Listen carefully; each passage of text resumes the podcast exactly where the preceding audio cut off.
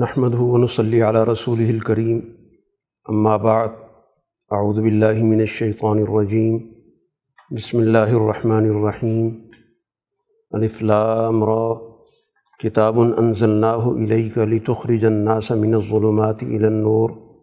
باذن ربهم الى صراط العزیز الحمید اللہ الذي له ما في السماوات وما في الارض وویل للکافرین من عذاب شدید صدق اللہ العظیم۔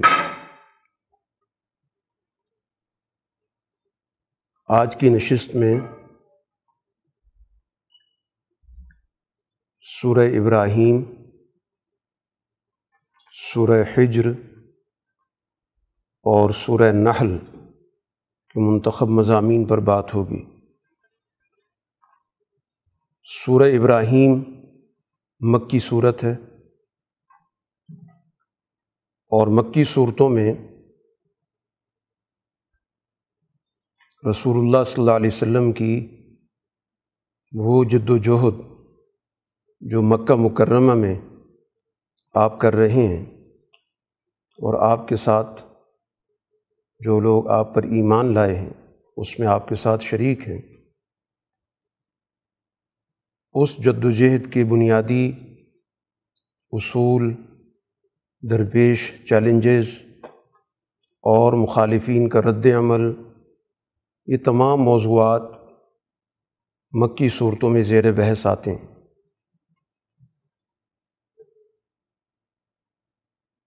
رسول اللہ صلی اللہ علیہ وسلم مکہ مکرمہ میں جس بنیاد پر جد و جہد کر رہے ہیں، تو آپ کے پاس ایک دستور ہے، ایک کتاب ہے۔ اس کتاب کا تعارف کرایا گیا کہ کتاب انزلناہ علیہ کا یہ کتاب ہم نے آپ کی طرف نازل کی ہے اور اس کا مقصود انسانیت کو ظلمتوں سے روشنی کی طرف لانا ہے۔ تو گویا یہ کتاب محض کسی ایک قوم کی رہنمائی کے لیے نہیں آ رہی، بلکہ اس کا دائرہ بہت وسیع ہے۔ رسول اللہ صلی اللہ علیہ وسلم کی یہ محنت صرف اس سرزمین تک محدود نہیں ہے جس کو سرزمین حجاز کہتے ہیں، بلکہ اس نے مستقبل میں تمام انسانیت کو ظلمتوں سے نکالنا ہے۔ بزن ربہم اور یہ گویا اللہ کی طرف سے حکم ہے۔ یہ روشنی کیا ہے؟ سرات العزیز الحمید۔ یہ در حقیقت راستہ ہے، اس ذات کا جو غالب ہے اور قابل تعریف ہے۔ تو اللہ کی یہاں پر دو صفات کا خاص طور پر ذکر کیا گیا کہ ایک اللہ تعالیٰ کی صفت غالب ہونے کی ہے، تو جو اس کا پیغام ہے وہ بھی غالب ہونے کے لیے آئے۔ لیکن دنیا کے اندر عام طور پر غلبے کے ساتھ جو تصور جڑا ہوا ہے، وہ جبر کا جڑا ہوا ہے۔ لیکن اللہ تعالیٰ کا جو غلبہ ہے، آپ اس کو قرآن نے حمد کے ساتھ ذکر کی کہ یہ راستہ جو غالب کا راستہ ہے اور قابل تعریف کا راستہ ہے۔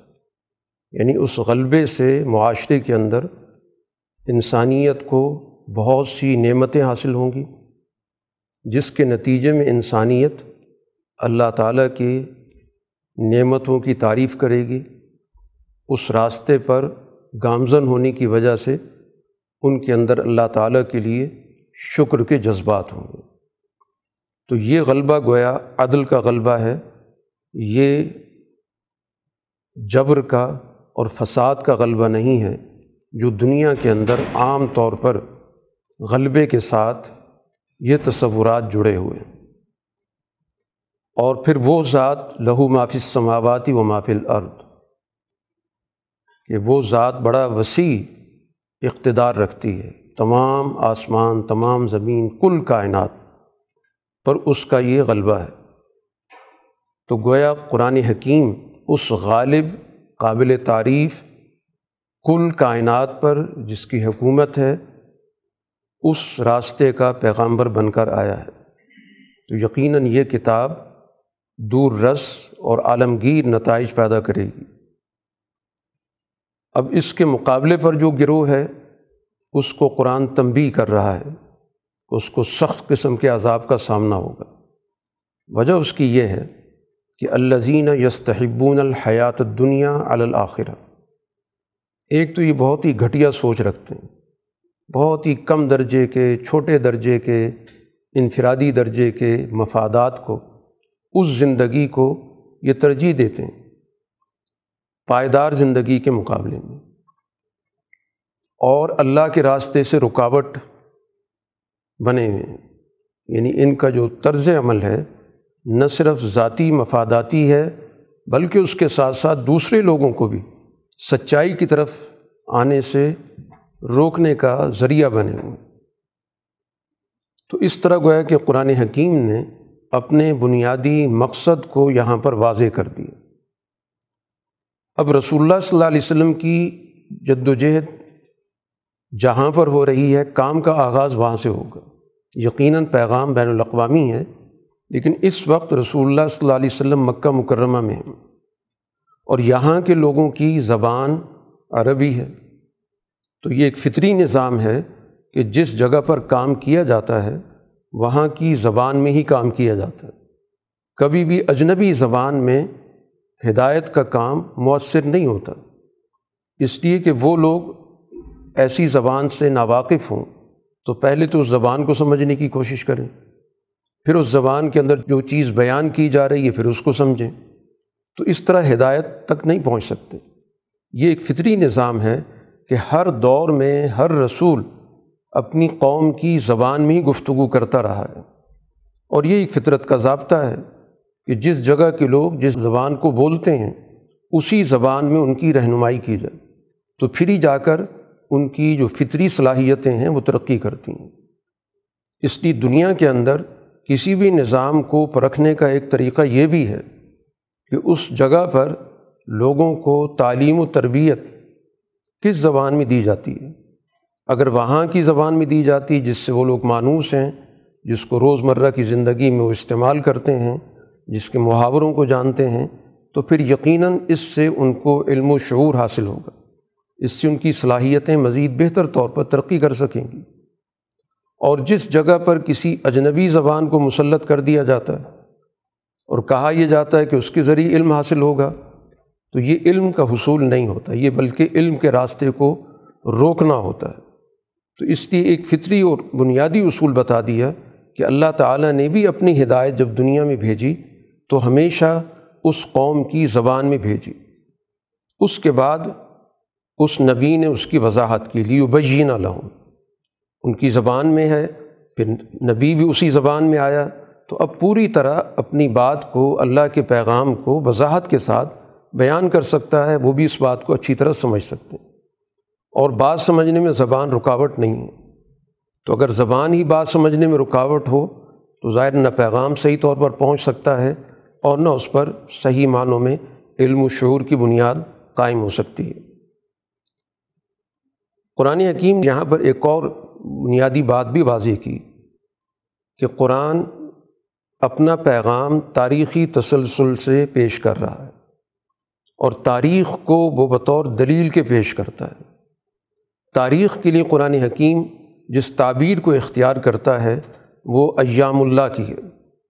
تو ایام اللہ سے مراد قوموں کے وہ ایام جو ان کے عروج کو یا ان کے زوال کو بیان کرتے ہیں۔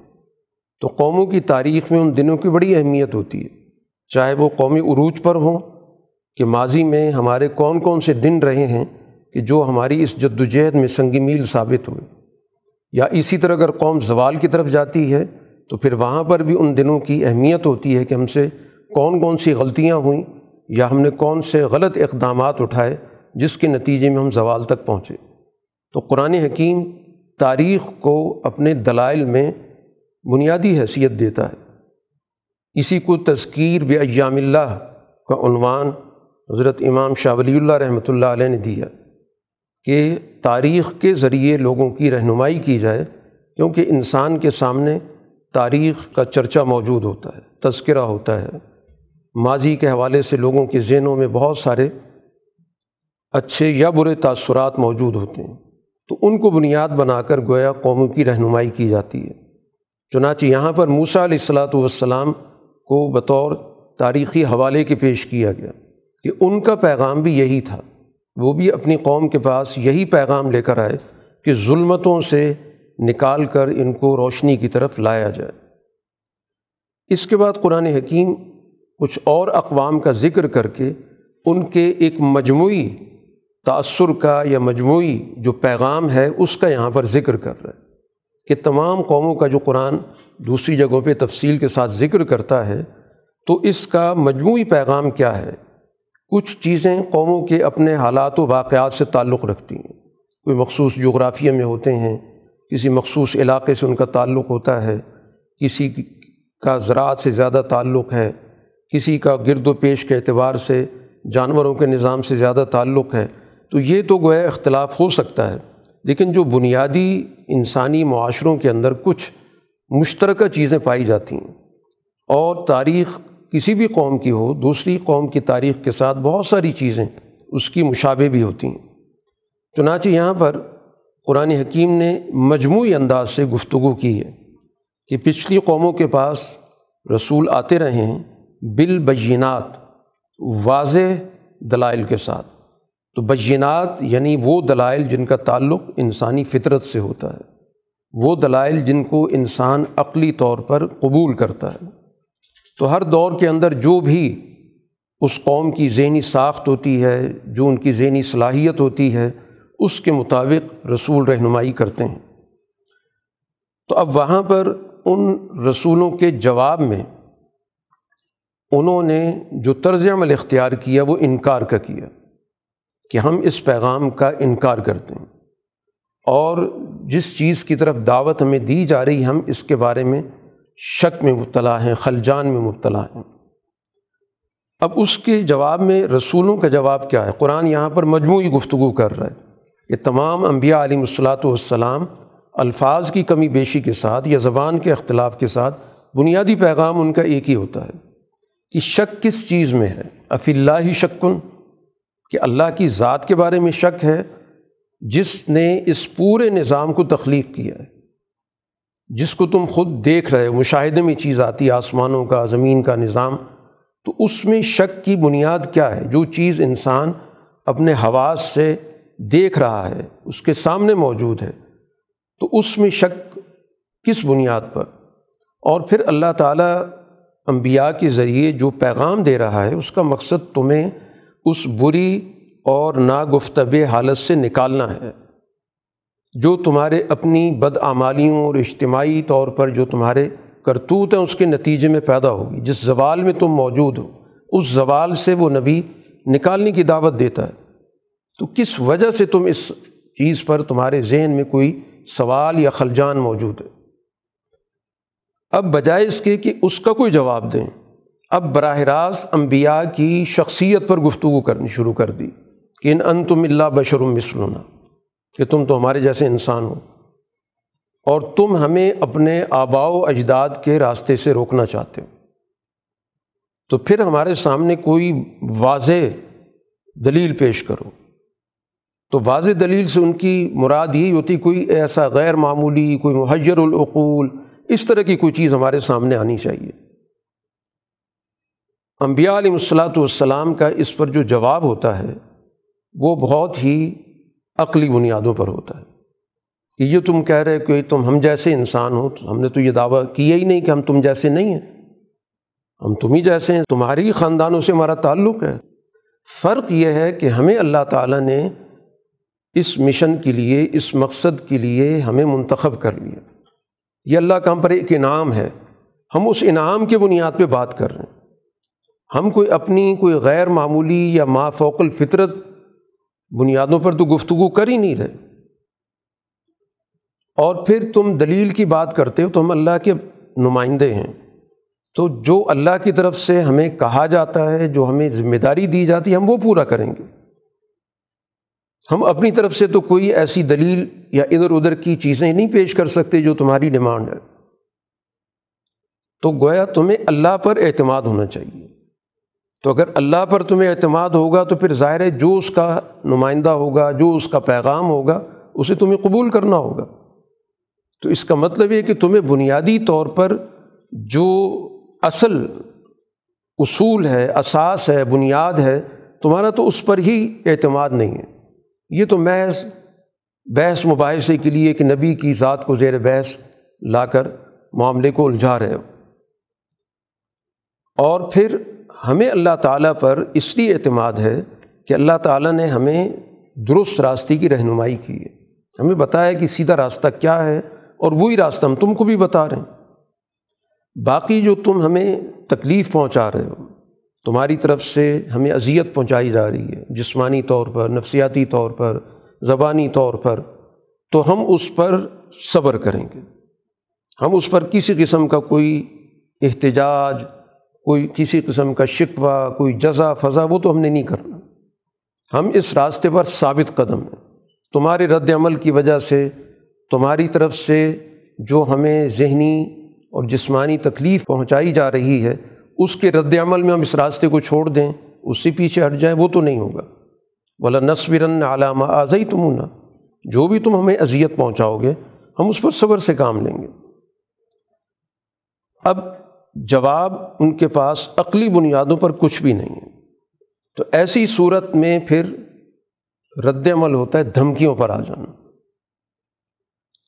دھمکی کیا دی جاتی ہے انبیاء کو ہر دور میں؟ کہ لنخ رجن نقم من ارزنا ہم تمہیں اپنی زمین سے نکال دیں گے۔ تمہیں جلاوطن کر دیں گے کسی اور علاقے میں بھیج دیں گے۔ یا پھر دوسرا راستہ یہ یہاں رہنا چاہتے ہو، تو لتعود فی ملتنا۔ ہمارے طور طریقے پہ واپس آ جاؤ۔ یعنی تیسرا راستہ کوئی نہیں کہ ہم آپ کی بات سمجھنا چاہتے ہیں، آپ ہمارے سوالات کے جوابات دیں، ہمیں مطمئن کریں۔ بس دو ہی باتیں، یہاں سے ہم نکال دیں گے یا ہمارے راستے پر آ جائیں۔ تو اس موقع پر جب یہ صورت حال آ جاتی ہے، تو پھر اللہ تعالیٰ کی طرف سے انبیاء علیہ الصلاۃ والسلام کو یہ پیغام دیا جاتا ہے کہ لنح لکن ظالمین اب ایسی صورت میں پھر اللہ نے فیصلہ کر لیا کہ جو بھی ظالم ہیں انہیں ہم تباہ کر دیں گے۔ اور پھر اس کے بعد اس زمین کی ذمہ داری ان انبیاء کو اور ان انبیاء کے راستے پر چلنے والوں کو دی جائے گی۔ ولا نسکن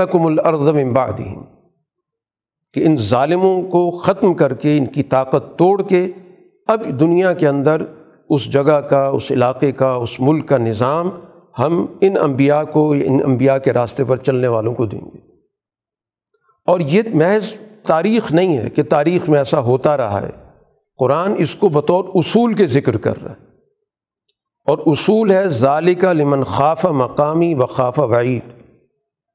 کہ جو بھی مستقبل کے اندر بھی، جو بھی اپنے دل کے اندر اس بات کا اندیشہ رکھے گا کہ میں نے جواب دہ ہونا ہے۔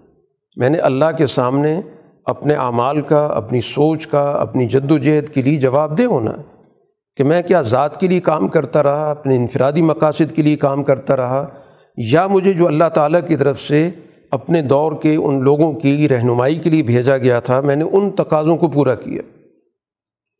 اور پھر اسی طرح جس کے ذہن میں یہ ہو کہ اگر تقاضے پورے نہیں کیے گئے تو اس کے نتیجے میں پھر جو برا انجام ہے، اس کا سامنا ہوگا۔ تو جس کے اندر بھی یہ احساس موجود ہے جواب دہی کا احساس موجود ہے، اللہ تعالیٰ کے سامنے پیش ہونے کا احساس موجود ہے۔ تو جو بھی اس راستے پر چلے گا، تو اللہ تعالیٰ کا اس سے یہی وعدہ ہے کہ مقابل جو ظالم قوت ہے، اس کو ختم کیا جائے گا اور اس کے بدلے میں وہاں کا جو بھی نظام مملکت ہے یا وہاں کا علاقہ ہے، وہ ان کے سفرد کیا جائے گا۔ وصطفتح وخاب کل جبار عنید انبیاء علیہ الصلاۃ والسلام نے گزشتہ دور میں اللہ سے مدد مانگی۔ تو اللہ تعالیٰ کی طرف سے مستقل فیصلہ سنا دیا گیا کہ جو بھی سرکش اور ضدی ہوگا تو پھر وہ ناکام ہوگا۔ یہ ایک اصولی رہنمائی دے دی گئی۔ اور پھر اس کے بعد نہ صرف اس دنیا کے اندر ذلت کا سامنا ہوگا بلکہ اس دنیا کے بعد، جانے کے بعد پھر اللہ تعالیٰ کی طرف سے وہ پورا جزا و سزا کا جو تفصیلی نظام موجود ہے، جس کو جہنم کہا گیا، تو پھر ظاہر جہنم میں جا کر تمام معاملات کی ایک تفصیلی وہاں پر چارج شیٹ تیار ہوگی اور ہر ہر چیز کا وہاں پر حساب و کتاب ہوگا اور تمام معاملات کو وہاں پر دیکھا جائے گا اور اس کے مطابق فیصلے ہوں گے۔ قرآن حکیم اس بنیادی رہنمائی کے بعد کہ انبیاء علیہ الصلاۃ والسلام کا اور ان کے مخالفین کے درمیان یہ جو مکالمہ ہے یا ان کے درمیان یہ جو کھینچا تانی ہے یا ان کا مخالفین کا جو غلط طرز عمل ہے، اس کو قرآن یہاں پر ذکر کر کے در حقیقت اہل مکہ کے سامنے اس بات کو واضح کر رہا ہے کہ تاریخ اگلے دور میں اس سے مختلف نہیں ہو سکتی۔ جب پچھلے دور کے ظالموں کی تاریخ تمہارے سامنے موجود ہے تو اسی طرح تمہارا انجام بھی یہی کچھ ہوگا۔ اگر تم نے رسول اللہ صلی اللہ علیہ وسلم کے راستے میں اسی طرح کا طرز عمل اختیار کیا جیسے پچھلے لوگوں نے کیا، تو پھر نتائج اس سے مختلف نہیں ہوں گے۔ اب یہاں پر اس چیز کو بھی واضح کیا جا رہا ہے کہ یہ سارا جو طرز عمل ظالموں کا ہر دور کے اندر رہا ہے، اصل میں جو اس کا بنیادی محرک ہے، وہ ابلیس رہا ہے، شیطان رہا ہے۔ کیونکہ اس نے پہلے دن سے ہی نسل انسانی کی، دشمنی کی قسم کھائی تھی۔ اور وہ اپنے گروہ کو بھی غلط راستے کی طرف لے کے جاتا ہے۔ ان کو بھی گمراہ کرتا ہے، ان کو بھی وسو سے ڈالتا ہے۔ اب جو اس کے پیچھے چل رہے ہوتے ہیں، انسانوں میں سے بھی، وہ ان کا بھی خیر خواہ نہیں ہوتا۔ کہ یا تو ان کا وہ خیر خواہ ہو، کیونکہ نسل انسانی سے اس کی جنگ ہے۔ حتیٰ کہ وہ نسل انسانی کے لوگ جو اس کے پیروکار ہیں، تو ان کی بھی وہ داد رسی نہیں کرے گا۔ چنانچہ قرآن حکیم نے ایک آخرت کا ایک منظر یہاں ذکر کیا کہ جب معاملات کا فیصلہ ہو جائے گا، تو اس موقع پر شیطان اللہ تعالیٰ کے اس فیصلے پر ایک تبصرہ کرے گا۔ لمہ قضی الامر، جب معاملات کا فیصلہ ہو جائے گا۔ جنت والے جنت میں، جہنم والے جہنم میں چلے گئے۔ وہ کہے گا، ان اللہ وعدکم وعد الحق۔ تم سے جو اللہ نے وعدہ کیا تھا، وہ تو سچا وعدہ تھا۔ سامنے آ گیا۔ اور بواعت تو کم فخلف تو کم میں نے دنیا میں تم سے جتنے بھی وعدے کیے، تو میں ہر وعدے کو پورا کرنے میں پیچھے رہا ہوں۔ میں وعدہ خلافی کرتا رہا ہوں۔ اور پھر اس کے بعد ساری ذمہ داری ان اپنے پیروکاروں پر ڈال دے گا کہ میں نے تم پر کوئی زبردستی تو نہیں کی تھی، میری تم پر کوئی حکومت تو نہیں تھی کہ میں تم پہ کوئی جبر کرتا رہا ہوں۔ وہ ماکان علی علیہ من سلطان۔ صرف میں نے اتنا کیا کہ تمہیں دعوت دی، تمہیں بلایا، تمہارے ذہن کے اندر بس وسے پیدا کیے، اپنے اس راستے کو بہت مزین کر کے میں نے پیش کیا۔ میں نے اتنا کام کیا اور تم نے میری بات مان لی۔ تو اپنے آپ کو ملامت کرو کہ تم نے میری بات کیوں مانی تھی۔ طاقت تو میں نے کوئی استعمال نہیں کی۔ ولوم و انفسکم، مجھے ملامت مت کرو، اپنے آپ کو کرو۔ اور آج میں نہ تمہاری فریاد کو پہنچ سکتا ہوں اور نہ تم میری فریاد کو پہنچ سکتے ہو۔ ظاہر ہے کہ اب میں بھی ایک عذاب میں موجود ہوں۔ تو ہم ایک دوسرے کے کام نہیں آ سکتے۔ اور بلکہ تو میں آج تو ہر چیز کا انکار کر رہا ہوں۔ کہ تم نے مجھے اللہ کے ساتھ شریک کیا تھا۔ میں تو اس کا انکار کرتا ہوں کہ میں نے ایسی کوئی بات نہیں کی۔ تو قرآن یہ ساری تفصیل اسی لیے بتا رہا ہے کہ اس دنیا کے اندر اس راستے پر جو بھی چل رہے ہیں، ان کو آج ہی بتا دیا جائے کہ مستقبل میں جس کی دعوت پر، جس کی وسوسوں پر اور جس کے دھوکے میں آ کر وہ اس راستے پر چل رہے ہیں، وہ اتنا بھی نہیں کرے گا کہ اس موقع پر اپنی اس جماعت کو اون کرے۔ کہ کہ یہ میری جماعت ہے، میں اس کے ساتھ ہوں۔ وہ تو اس موقع پر ان سے علل اعلان بیزاری کا اظہار کر دے گا۔ اس صورت میں ایک اور چیز واضح کی جا رہی ہے کہ دو طرح کے پیغامات ہیں۔ ظاہر ہے، دو جماعتوں کا ذکر ہو رہا ہے۔ انہی دو جماعتوں کے اپنے اپنے پروگرام ہیں۔ تو قرآن حکیم ان دونوں کو ایک مثال سے بھی سمجھا رہا ہے۔ قرآن کا جو انداز بیان ہے، وہ انسانی سوسائٹی کے مختلف مزاجوں کو ملحوظ رکھ کے اس بیان کو مرتب کیا گیا۔ کہیں خالص عقلی بنیادوں پر، کہیں کچھ مزاج ایسے ہوتے ہیں، کچھ ذہن ایسے ہوتے ہیں جو تمثیلی چیزوں کو زیادہ بہتر طور پر سمجھتے ہیں۔ کچھ مزاج ایسے ہوتے ہیں جو واقعات کے ذریعے چیزوں کو سمجھتے ہیں۔ کچھ ایسے ہوتے ہیں کہ جو صرف محسوسات سے چیزوں کو سمجھتے ہیں۔ تو یہ سوسائٹی کے اندر مختلف قسم کے لوگ اور ان کی ذہنی اور عقلی سطحیں پائی جاتی ہیں۔ تو اس وجہ سے قرآن دلائل کے اندر بھی ہمیں اسی طرح کا تنوع نظر آتا ہے۔ تو یہاں ایک مثال بیان کی گئی کہ دو پیغام اس وقت موجود ہیں۔ ایک رسول اللہ صلی اللہ علیہ وسلم کا پیغام ہے اور ایک مقابل پیغام ہے۔ اس کو قرآن نے عنوان دیا کلمہ طیبہ کا۔ کہ ایک بہترین پاکیزہ پیغام اور ایک اس کے مقابلے پر کلمہ خبیصہ ہے کہ وہ ایک ایسا پیغام ہے جو برا ہے، گندا ہے۔ اب یہ دو پیغام اس وقت چل رہے ہیں۔ رسول اللہ صلی اللہ علیہ وسلم ایک بات کہہ رہے ہیں وہ کلمہ طیبہ ہے اور ایک کلمہ خبیصہ ہے جو اس آپ کے مقابلے پر دعوت کی رکاوٹ کے لیے جو چیز پیش کی جا رہی ہے۔ تو اب ان دونوں میں مثال کے طور پر فرق کہ دو درختوں کا تم معائنہ کرو، دو درختوں کا جائزہ لو کہ جو پائیدار بات ہوتی ہے، صاف ستھری بات ہوتی ہے، تو اس کی مثال ایک اچھے، ایک عمدہ درخت جیسی ہے۔ اور اچھا اور عمدہ درخت کیا ہوتا ہے؟ کہ جس کی جڑیں مضبوط ہوں اور اس کی شاخیں آسمان سے باتیں کر رہی ہوں اور اس پر جو پھل لگتا ہو، وہ ہر وقت کام آتا ہو۔ اس درخت کو کہا جائے گا کہ یہ ایک اچھا اور عمدہ درخت ہے۔ تو رسول اللہ صلی اللہ علیہ وسلم کا جو پیغام ہے، وہ اسی طرح کا ہے کہ اس کی جڑیں مضبوط ہیں۔ انسانی معاشرے کے اندر جو تاریخی طور پر اس کا مطالعہ کریں، تو ہر دور کے ترقی یافتہ معاشرے کے اندر ہمیں اس پیغام کی جڑیں پیوست نظر آتی ہیں۔ اور اس نے ہر معاشرے کو عروج اور ترقی دی ہے۔ جیسے اس درخت کی شاخیں آسمان کی طرف اٹھی ہوئی ہیں، تو اس طرح اس پیغام نے بھی اس سوسائٹی کو بلندی کی طرف لے جانے کا پیغام دیا۔ اور جس طرح اس درخت کا پھل ہر وقت کام آتا ہے، تو اسی طرح اللہ تعالیٰ کے رسول کا جو پیغام ہے، وہ بھی کوئی موسمی نہیں ہے کہ کسی خاص وقت میں کام آئے گا، ایسا نہیں ہے۔ تو یہ جو درخت ہے، اس کی مثال یہاں پر قرآن نے اس کا نام نہیں لیا، لیکن احادیث میں بتایا گیا کہ یہ کھجور کا درخت ہے۔ یہ خصوصیات اس میں پائی جاتی ہیں، کہ اس کی جڑ نہایت مضبوط ہوتی ہے سخت سے سخت قسم کے طوفان میں بھی وہ اکھڑتی نہیں ہے اور نہایت بلند ہوتا ہے اور اس کو انسان کے ساتھ ایک مشابہت بھی ہے کہ اگر اس کا سر قلم کر دیا جائے تو پھر اس کی نشو و نما ختم ہو جاتی ہے۔ بالکل اسی طرح جیسے انسان کی ختم ہو جاتی ہے۔ اور پھر اس پہ جو پھل لگتا ہے وہ پورے سال کام آتا ہے۔ اور اس کے اندر جو بھی توانائی موجود ہے، ظاہر ہے وہ انسان کے لیے مجموعی اس کی طبیعت سے موافقت رکھتی ہے۔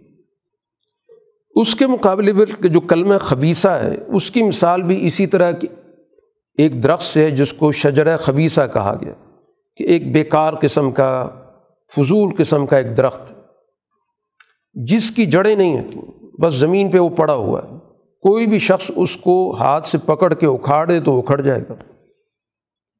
اب چاہے وہ تھوڑ کا درخت ہے یا اندرائن کا درخت ہے، اس طرح کے بہت سارے درخت پائے جاتے ہیں۔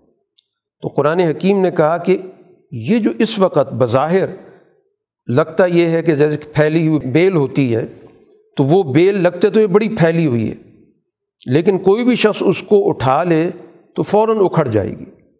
تو اسی طرح مکہ کے اندر ان لوگوں کی جو بھی گفتگو ہے، لگتا یہ کہ جیسے پھیلی ہوئی ہو۔ لیکن اس کی جڑیں کچھ بھی نہیں ہیں۔ رسول اللہ صلی اللہ علیہ وسلم کی دعوت بظاہر لگتی ہے کہ چند لوگوں تک ہے۔ جگہ اس نے زیادہ نہیں گھیری ہوئی۔ لیکن اس کی جڑیں بہت مضبوط ہیں، بہت پائیدار ہیں۔ تو یہ تمثیلی انداز سے بات کو سمجھایا گیا کیونکہ اس معاشرے کے اندر وہ لوگ جو روز مرہ زندگی میں اس طرح کے درختوں سے ان کا واسطہ پڑتا تھا، مشاہدہ کرتے تھے، دیکھتے تھے کہ پائیدار درخت کیا چیز ہے، ناپائیدار کیا چیز ہے۔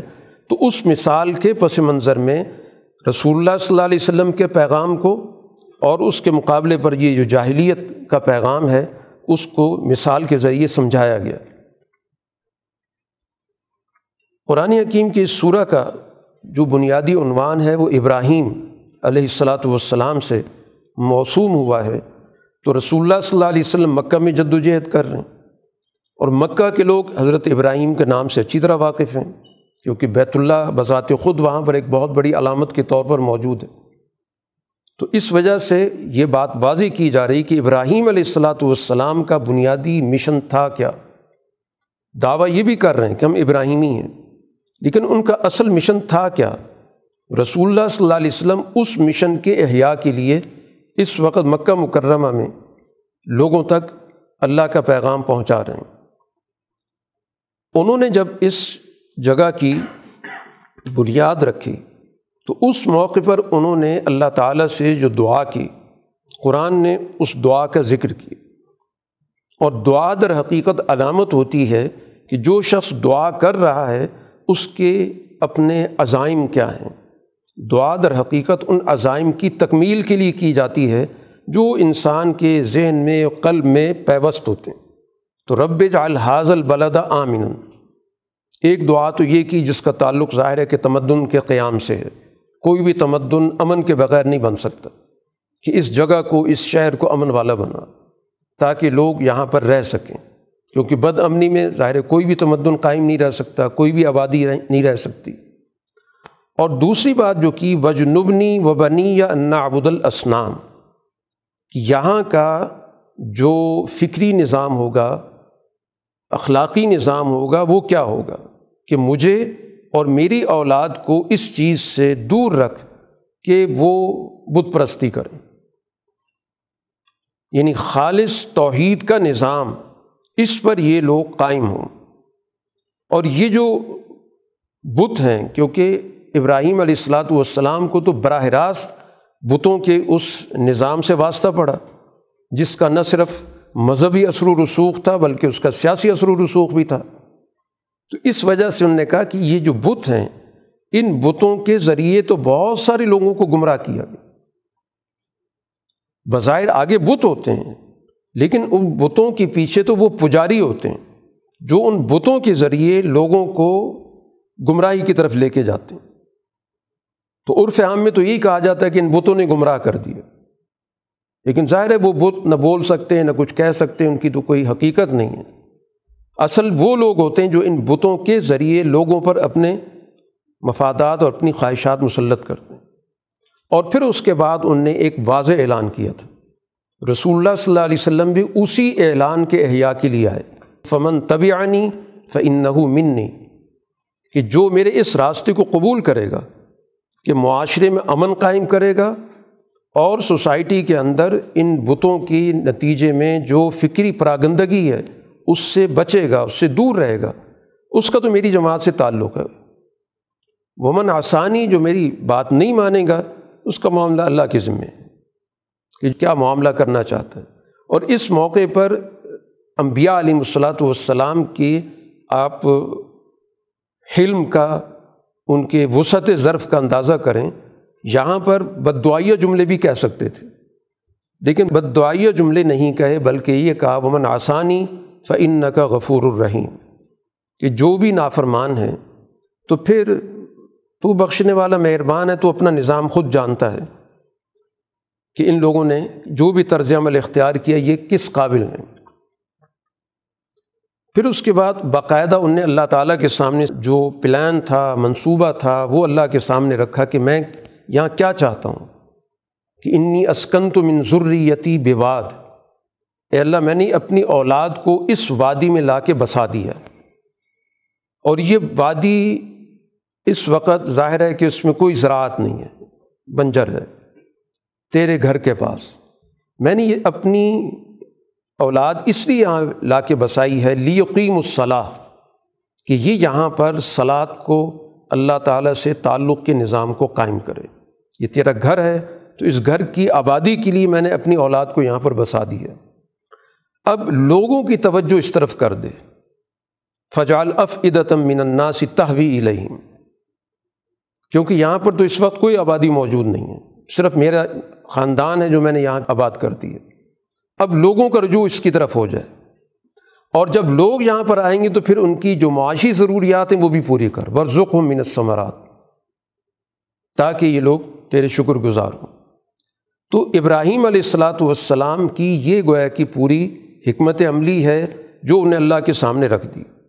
کہ یہاں پر وہ امن کا قیام چاہتے تھے، یہاں پر رہنے والوں کے لیے معاشی فراوانی، خوشحالی چاہتے تھے، اور یہاں پر ایک ایسا فکری نظام جو توحید کے اساس پر قائم ہو اور شرک کی جس میں کسی قسم کی آمیزش نہ ہو۔ اور اس کے بعد پھر ظاہر انہوں نے اللہ تعالیٰ سے دعا بھی کی کہ اللہ تعالیٰ مجھے بھی اور میری اولاد کو بھی نماز قائم کرنے والا بنا اور اس دعا کو قبول کر۔ تو اس طرح گویا یہ مرکز ابراہیم علیہ السلاۃ والسلام نے ان مقاصد کے لیے قائم کیا اور اللہ سے دعا کی۔ اب رسول اللہ صلی اللہ علیہ وسلم بھی اسی منصب پر، اسی مشن پر اس وقت جد وجہد کر رہے ہیں۔ تو گویا آپ کی جد وجہد اس احیائے ملت ابراہیمی کی ملت ابراہیمی کے جو بنیادی اصول ہیں، انہی پر آپ آج کے حالات کے مطابق جو شریعت کی ضرورت ہے وہ اللہ تعالیٰ کی طرف سے آپ کو دی جا رہی ہے، تو آپ گویا ملت ابراہیمی کے اس بنیادی پیغام پر ہی اس وقت مکہ مکرمہ کے اندر جد وجہد کر رہے ہیں۔ سورہ کے اختتام پر اس بات کو واضح کیا جا رہا ہے کہ رسول اللہ صلی اللہ علیہ وسلم کا یقیناً اس وقت ان ظلم پیشہ لوگوں کے ساتھ مقابلہ ہے۔ اور یہ مقابلہ بھی اس وقت تو یک طرفہ ہے کہ رسول اللہ صلی اللہ علیہ وسلم تو کوئی ان کو عملی جواب نہیں دے رہے۔ آپ کی حکمت عملی تو صرف اور صرف ابلاغ کی ہے، بات کو پہنچانے کی ہے، سمجھانے کی ہے۔ یک طرفہ ظاہر آپ پر وار کیا جا رہا ہے۔ آپ کے ساتھ جو لوگ موجود ہیں، ان کو شہید کیا جا رہا ہے۔ ان پر جبر کیا جا رہا ہے، ان کو معاشی طور پر تنگ کیا جا رہا ہے۔ آپ کے لیے ظاہر ہے کہ معاشرے کے اندر حالات دن بدن ناگفتبے بنائے جا رہے ہیں۔ اب ایسی صورت میں جو اللہ تعالیٰ کی طرف سے انبیاء کے ساتھ وعدہ ہوتا ہے، اس کے لیے کہا گیا کہ وہ وعدہ آپ کے ساتھ بھی اسی طرح پائے تکمیل کو پہنچے گا۔ یہ مت سمجھیں کہ اللہ کا وہ وعدہ آگے پیچھے ہوگا۔ فلاں تحصبن اللہ مخلف وعدی رسول اللہ کا اپنے انبیاء کے ساتھ وعدہ ہے جسے پہلے ذکر ہو چکا ہے کہ اللہ تعالیٰ ان کو غالب کرے گا، دشمنوں کو شکست دے گا لنح لکن ظالمین ظالموں کو ہلاک کرے گا، اور ان کی جگہ پر ان انبیاء کو ان کی اس ساری سرزمین کا مالک بنائے گا۔ تو یہ وعدہ جو اللہ کا رسولوں سے ہے، کبھی بھی آپ خیال میں بھی نہ لائیں کہ اللہ تعالیٰ اپنے اس وعدے سے پیچھے ہٹے گا۔ بلکہ ان اللہ عزیز ذنتقام اللہ تعالیٰ غالب بھی ہے اور پھر اپنے رسولوں پر ہونے والی زیادتی کا بدلہ بھی لینے والا ہے۔ تو اس طرح رسول اللہ صلی اللہ علیہ وسلم کے سامنے مستقبل کے حوالے سے اللہ تعالیٰ نے واضح طور پر اپنی مدد کا اعلان کر دی۔ اس صورح کا اختتام اس بنیادی پیغام پہ کیا گیا کہ حاضہ بلاغ الناس یہ پیغام جو آپ کو دیا گیا یہ صرف مکے والوں تک کے لیے نہیں ہے، بلکہ یہ ایک عالمی پیغام ہے۔ یہ کل انسانیت کے لیے پیغام ہے۔ جو رسول اللہ صلی اللہ علیہ وسلم کو دیا گیا، اس وقت آپ ظاہر مکہ والے لوگوں کو مخاطب کر رہے ہیں، لیکن یہ پیغام آگے بھی جائے گا۔ بلی یون ضرور بھی اور کل انسانوں کو اس سے خبردار کیا جائے گا۔ اور ولی عالم تاکہ سارے انسانوں کو پتہ چلے کہ انما ہوا الہ واحد، کہ صرف وہی ذات ایک معبود ہے۔ ولی ذکر الباب اور جو بھی اہل عقل جہاں بھی ہوں گے، جن قوموں کے اندر بھی موجود ہوں گے، اس پیغام کے ذریعے ان کو نصیحت حاصل ہوگی۔ سورہ حجر، اس کا آغاز بھی اللہ تعالیٰ نے اپنے کتاب کے تعارف سے کرایا۔ الفلام را تل کا آیات الکتابی بقرآن مبین۔ یہ بھی سورہ مکی صورت ہے اور مکی صورتوں کے مضامین ظاہر کہ ایک ہی نہ جوڑے کی طریقے پر ہمارے سامنے آ رہے ہیں۔ قرآن اپنا تعارف کرا رہے کہ اس کا پیغام بالکل واضح ہے، اس میں کسی قسم کا کوئی ابہام نہیں ہے۔ یہ پیغام جب اپنی پوری وضاحت کے ساتھ معاشرے میں لوگوں کے ذہنوں تک پہنچے گا اور پھر اس کے بعد اس کا باقاعدہ دنیا میں غلبہ ہوگا، تو اس غلبے کے بعد دشمن جو اس وقت اس راستے میں رکاوٹ بنے میں، ان کی خواہش ہوگی کہ کاش ہم بھی اس راستے پر چلتے۔ روبما یود الزین کفرو لو کانو مسلمین، کہ وہ کسی بھی وقت یہ آرزو کریں گے کہ کاش ہم بھی اس راستے پر چل پڑتے۔ فی الحال آپ ان کو کسی بھی درجے میں منہ نہ لگائیں۔ ذر یا کلو یا تمتا ہو ان کو اپنے کھیل کود میں لگا رہنے دیں۔ جو کچھ کھا پی رہے ہیں، جو جو بھی ان کی موج مستی ہے، کرتے رہیں۔ وجول ہی العمل اور یہ اپنی امیدوں میں لگے رہیں کہ یہ وقتی بات ہے۔ رسول اللہ صلی اللہ علیہ وسلم نوزب اللہ ناکام ہو جائیں گے۔ بس ہمارا ہی یہ سارا ماحول، ہمارا ہی معاشرہ چلتا رہے گا۔ فصو فعالم ان کو پتہ چل جائے گا۔ پھر ایک اصولی بات سمجھائی گئی کہ دنیا کے اندر ہر معاشرے کی ایک مدت ہوتی ہے۔ کوئی بھی معاشرہ آنن فانن یا کسی کے آرزو کی وجہ سے یا کسی کی بد دعا کے نتیجے میں ختم نہیں ہو جایا کرتا۔ وما اہلک نامن قریتن اللہ ولہ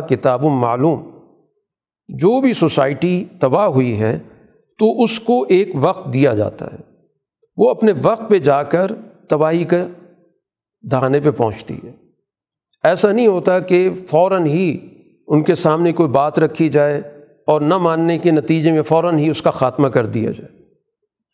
یہ ایک لگا بندہ اللہ تعالیٰ کا ایک اصول اور ضابطہ ہے کہ دنیا کے اندر ہر اجتماع، ہر سوسائٹی کا ایک وقت ہوتا ہے۔ چاہے وہ دس سال کا ہو، چاہے وہ سو سال کا ہو، ہزار سال کا ہو، وہ گویا سوسائٹی اس وقت کو پورا کرتی ہے۔ اس کے بعد جا کر ظاہر ہے کہ ایک نئے دور کا آغاز ہوتا ہے۔ اور یہ گویا ضابطہ دونوں طرف ہے۔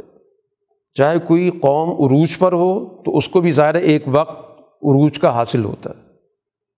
وہ عروج کے بعد فوراً ہی تباہی کی طرف نہیں جاتی۔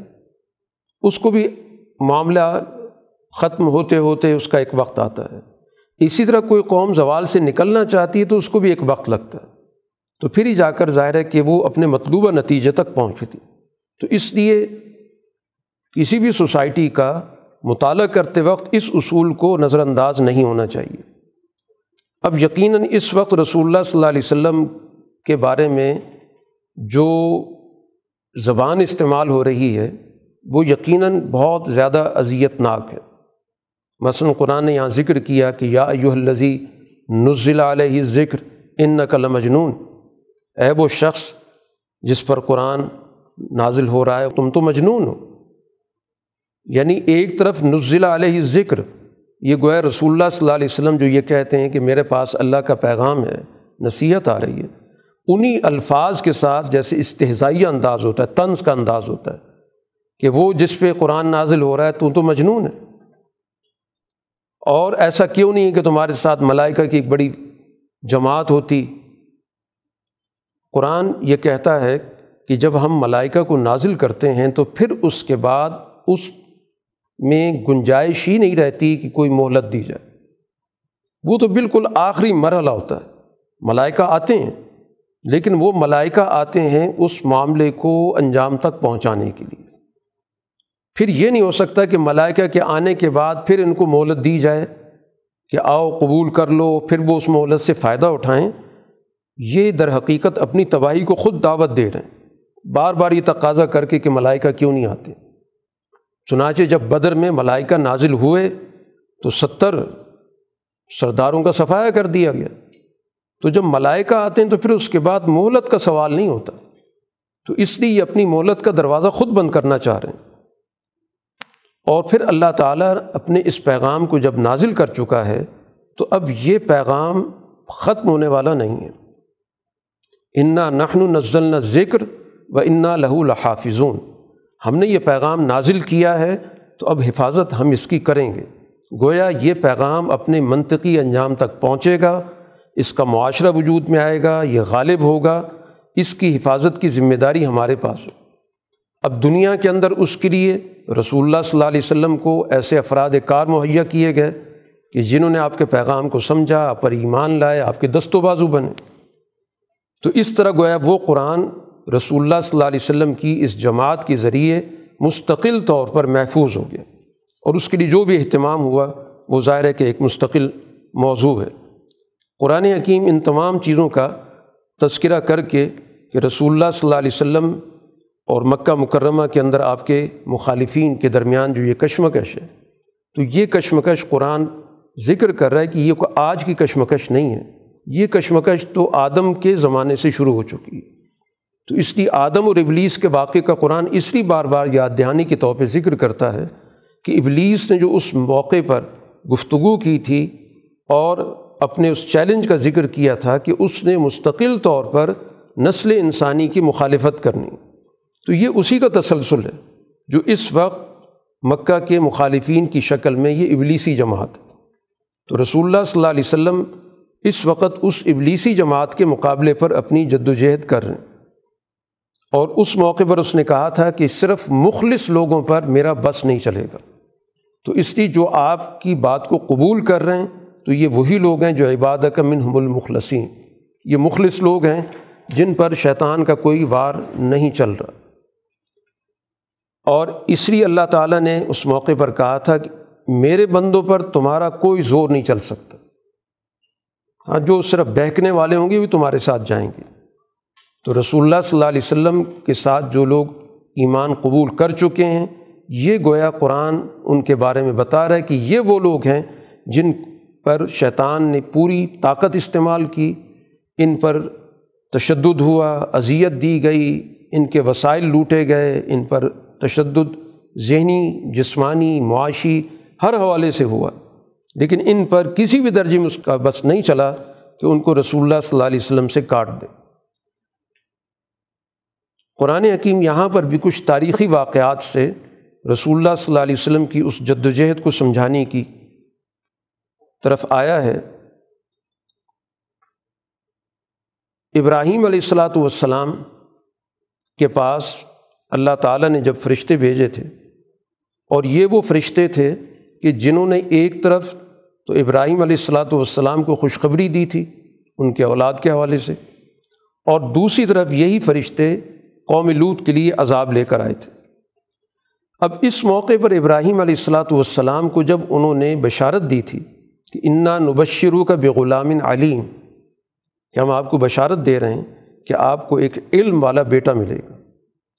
تو اس موقع پر انہوں نے ظاہری حالات کے مطابق ایک سوال کیا تھا کہ اس بڑھاپے میں آپ مجھے خوشخبری دے رہے ہیں۔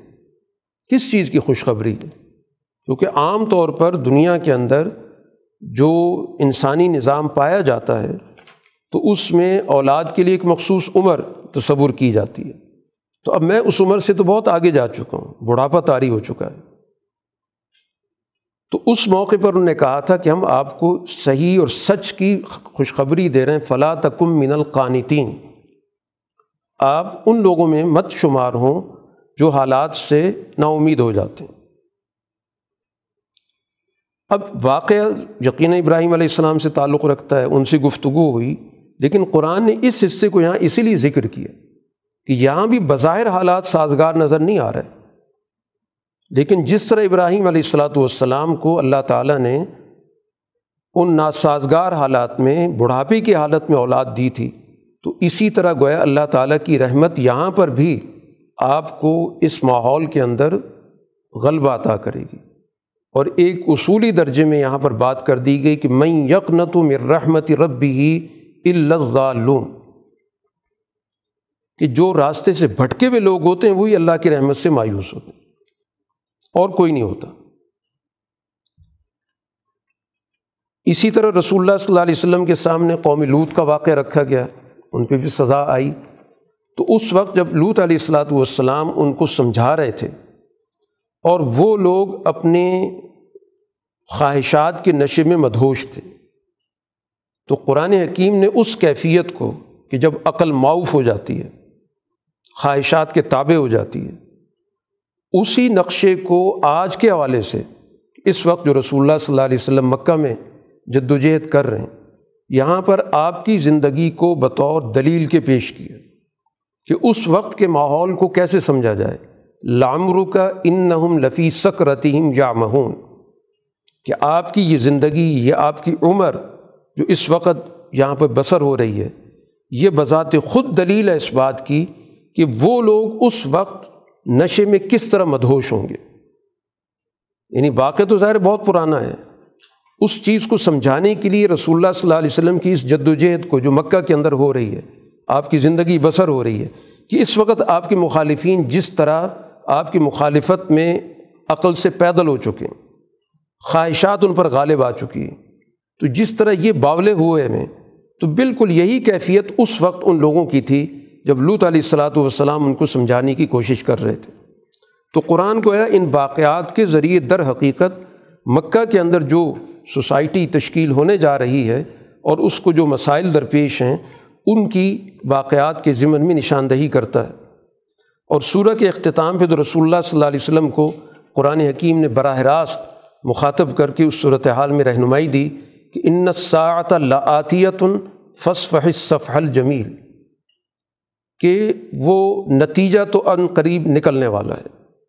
سا کہا جاتا ہے، فیصلہ کن گھڑی کو، کہ وہ تو آنے والی ہے۔ اب رسول اللہ صلی اللہ علیہ وسلم کی جد وجہد اس دور میں داخل ہو چکی ہے کہ جس میں یقیناً فیصلہ ہونے والا ہے۔ بس آپ کی ذمہ داری یہ کہ اس وقت آپ ان سے الجھے نہیں۔ فص فحص صف الجمیل، اچھے انداز سے ان سے کنارہ کریں۔ یا آپ کو الجھانے کی بھی کوشش کریں گے اور مختلف طریقوں سے کوشش کریں گے کہ ان کے ساتھ کوئی نہ کوئی دو بدو معاملہ ہو جائے۔ اچھے انداز سے آپ ان سے کنارہ کریں۔ کیونکہ اللہ تعالیٰ آپ کا رب ہے جو خلاق ہے، علیم ہے، دنیا کا سارا نظام اسی نے پیدا کیا ہے، ہر چیز کو جانتا ہے۔ اور پھر اللہ تعالیٰ نے آپ کو سب ام من المسانی والقرآن العظیم، آپ کو اللہ تعالیٰ نے وہ سات آیات دی ہیں جو بنیادی رہنمائی کرتی ہیں، وہ آیات جو بار بار پڑھی جاتی ہیں۔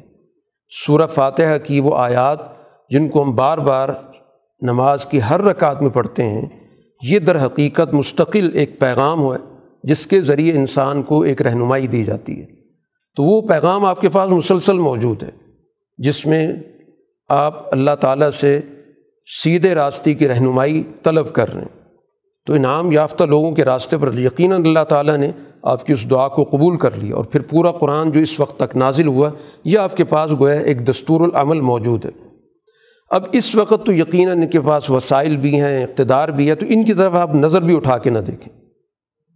اور ان کے طرز عمل سے آپ کو کسی قسم کا غم نہیں ہونا چاہیے۔ بس وقف جناح کا للمؤمنین۔ جو آپ پر ایمان لا چکے ہیں، ان کے ساتھ آپ کا معاملہ شفقت کا ہونا چاہیے۔ ان کو آپ جوڑ کے رکھیں۔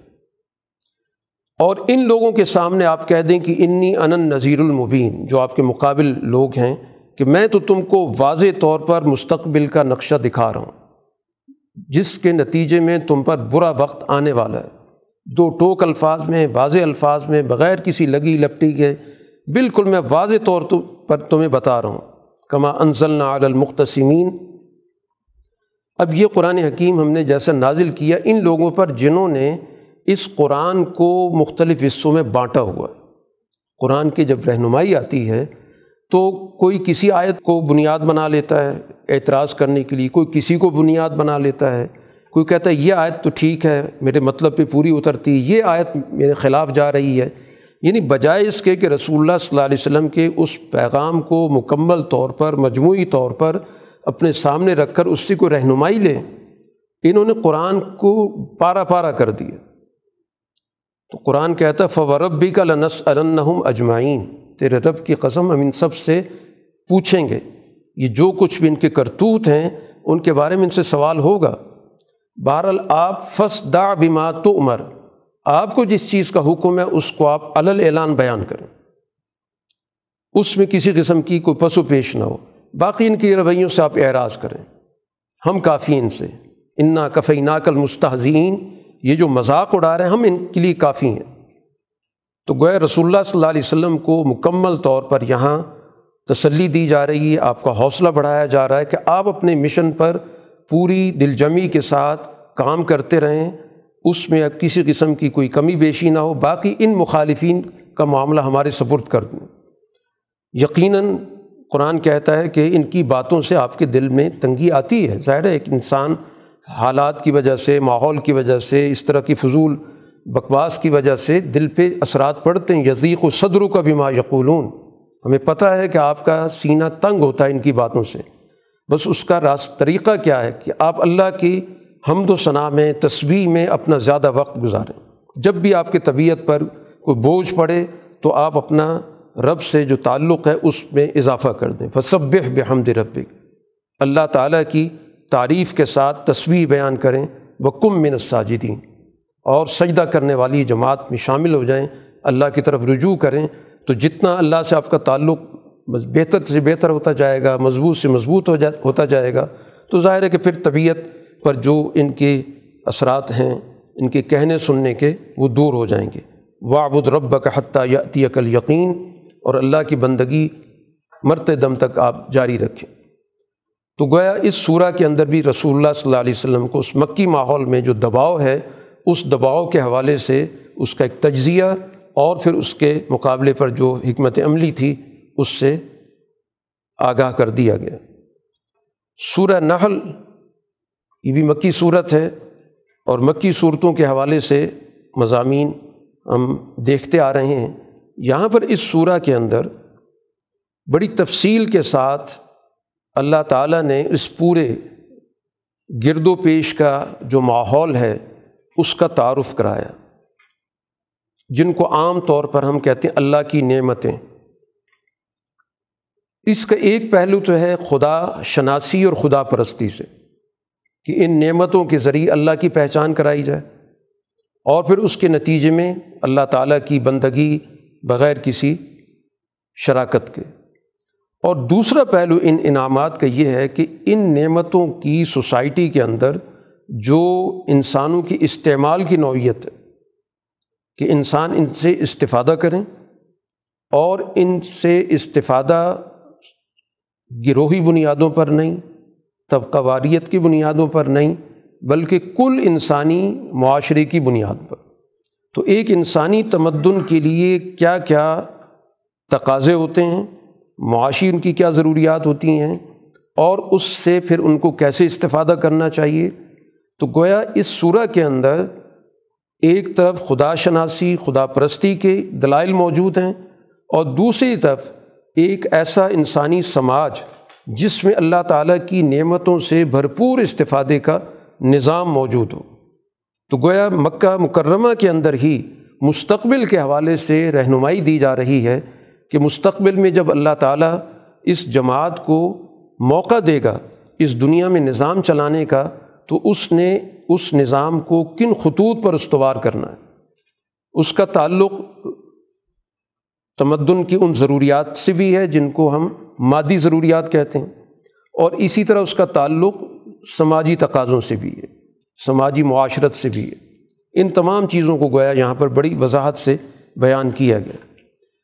چنانچہ سورہ کا آغاز ہے عطا امر اللہ فلاط استعجلو سبحانہ و تعلیٰ عما یشرکون۔ اللہ کا حکم آ گیا۔ لہٰذا کسی قسم کی جلدی مت کرو۔ گویا مستقبل کے حوالے سے جو اللہ تعالیٰ کا فیصلہ ہے، وہ اتنا یقینی ہے کہ یوں سمجھو کہ وہ آ چکا ہے۔ قرآن نے یہاں پر ماضی کے الفاظ استعمال کیے۔ تو ماضی کی چیز یقینی ہوتی ہے۔ اس میں کوئی دوسری رائے ہوتی ہی نہیں ہے۔ کیونکہ جو واقعہ ہو چکا ہو، تو اس کا تو ظاہر کوئی انکار نہیں کر سکتا۔ مستقبل کے بارے میں ظاہر ہے کہ انسان کے ذہن میں شکوک و شبہات ہوتے ہیں۔ کہ ہو بھی سکتا ہے اور نہیں بھی ہو سکتا۔ تو قرآن مستقبل کے یقینی چیز کو بیان کرنے کے لیے ماضی کا اسلوب اختیار کرتا ہے کہ جو چیز مستقبل میں سو فیصد یقینی ہوتی ہے، اس کو یوں بیان کرتا ہے جیسے کہ وہ وقوع ہو چکا ہے۔ تو یہ مستقبل کی بات کی جا رہی ہے کہ اللہ تعالیٰ کا حکم جو مستقبل میں آنے والا ہے، رسول اللہ صلی اللہ علیہ وسلم کی کامیابی کا، آپ کے غلبے کا، اس کو یوں سمجھو کہ وہ ہو چکا ہے۔ تو جب ایک چیز یقینی ہے، تو اب اس کے لیے جلد بازی کی سوچ اختیار کرنا یہ درست نہیں کیونکہ ہر چیز اپنے ضابطے اور اصول کے مطابق وقوع پذیر ہوتی ہے۔ تو خواہ مخواہ اس میں انسان کا اجلت پسند ہو جانا اور اس اجلت پسندی کے نتیجے میں پھر مایوسی کا پیدا ہو جانا، تو اس رویے سے روکا جا رہا ہے۔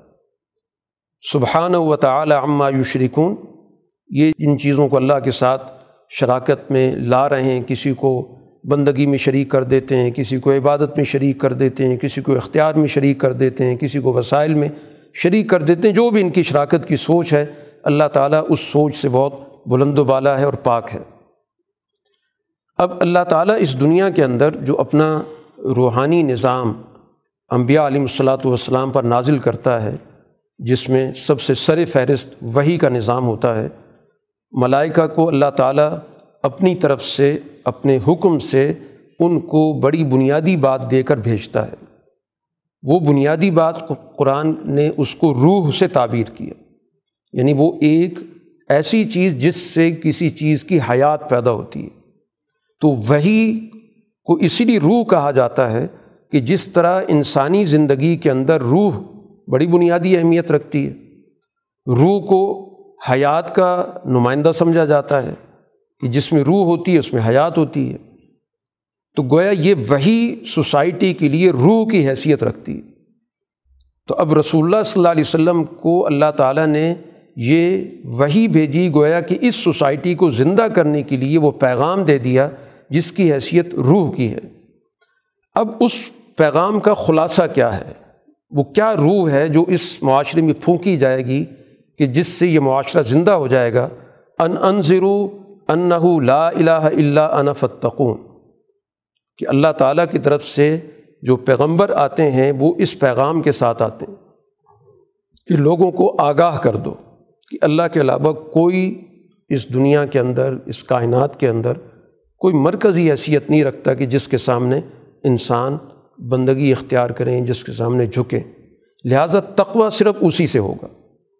تقوے کا تعلق کسی بھی غیر اللہ سے نہیں ہو سکتا کہ جس کو ہر وقت انسان اپنے سامنے حاضر ناظر سمجھے اور اس کے سامنے اپنے آپ کو جواب دہ سمجھے اور اس جواب دہی کے نتیجے میں اس دنیا کے اندر انفرادی اور اجتماعی طور پر ایک عدل کا ماحول، انصاف کا نظام قائم کرے۔ اب قرآن حکیم نے اللہ تعالیٰ کی تخلیق کے حوالے سے آسمان و زمین کی تخلیق پھر خود انسان کی تخلیق اس کو بطور نمونے کے پیش کیے اب اس انسان کی تخلیق کے بعد اس دنیا میں اس انسان کے لیے کیا کیا اہتمام ہوا ہے؟ اور انسان کا جب ذکر کیا جاتا ہے تو کوئی فرد انسان کی بات نہیں ہوتی۔ اس سے مراد اجتماعی انسانی ہوتا ہے۔ کیونکہ قرآن کہتا ہے، ولا نعام خلقہ لکم فیحا دف ان ایک تو اللہ تعالیٰ نے یہ جانوروں کا، چوپایوں کا، مویشیوں کا ایک نظام قائم کر دیا۔ یہ انسانی معیشت کے اندر اس کا بڑا بنیادی کردار ہے۔ قرآن نے اس میں سے کچھ چیزوں کا ذکر کیا کہ لکم فی ہا دف ان و منافع و منہا تلون کہ تم ان جانوروں سے گویا اپنے لیے بہت ساری چیزیں حاصل کرتے ہو۔ جو تمہاری زندگی کا لازمی جز بن جاتے ہیں۔ بہت سارے فوائد ہیں، ان کو کھاتے بھی ہو۔ اس کے ذریعے تمہیں معاشرے کے اندر ایک جمال، ایک خوبصورتی بھی محسوس ہوتی ہے۔ پھر انہی جانوروں کے اندر بار برداری والے بہت سارے جانور اللہ نے پیدا کیے۔ تو پورا ایک سسٹم اس دنیا کے اندر انسانی فائدوں کا رکھا گیا۔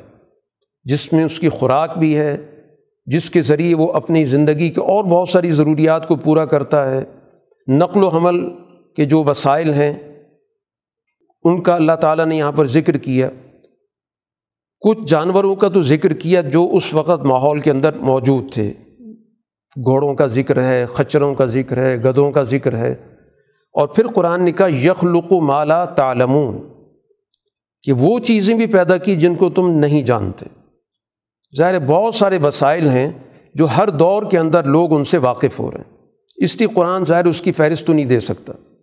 اور اگر وہ فہرست دے دیتا تو جس دور میں وہ وسائل موجود ہی نہیں ہیں، تو ان لوگوں کے لیے ان کو سمجھنا مشکل ہو جاتا۔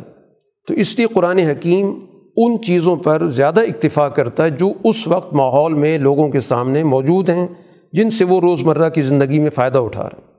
اور آئندہ کے لیے اس نے ایک اجمالی بات کر دی کہ یخلق و مالا تعلمون، کہ وہ پیدا کرتا ہے ان چیزوں کو جن کو تم نہیں جانتے۔ کہ اس وقت تمہارے پاس ان کا علم موجود نہیں ہے۔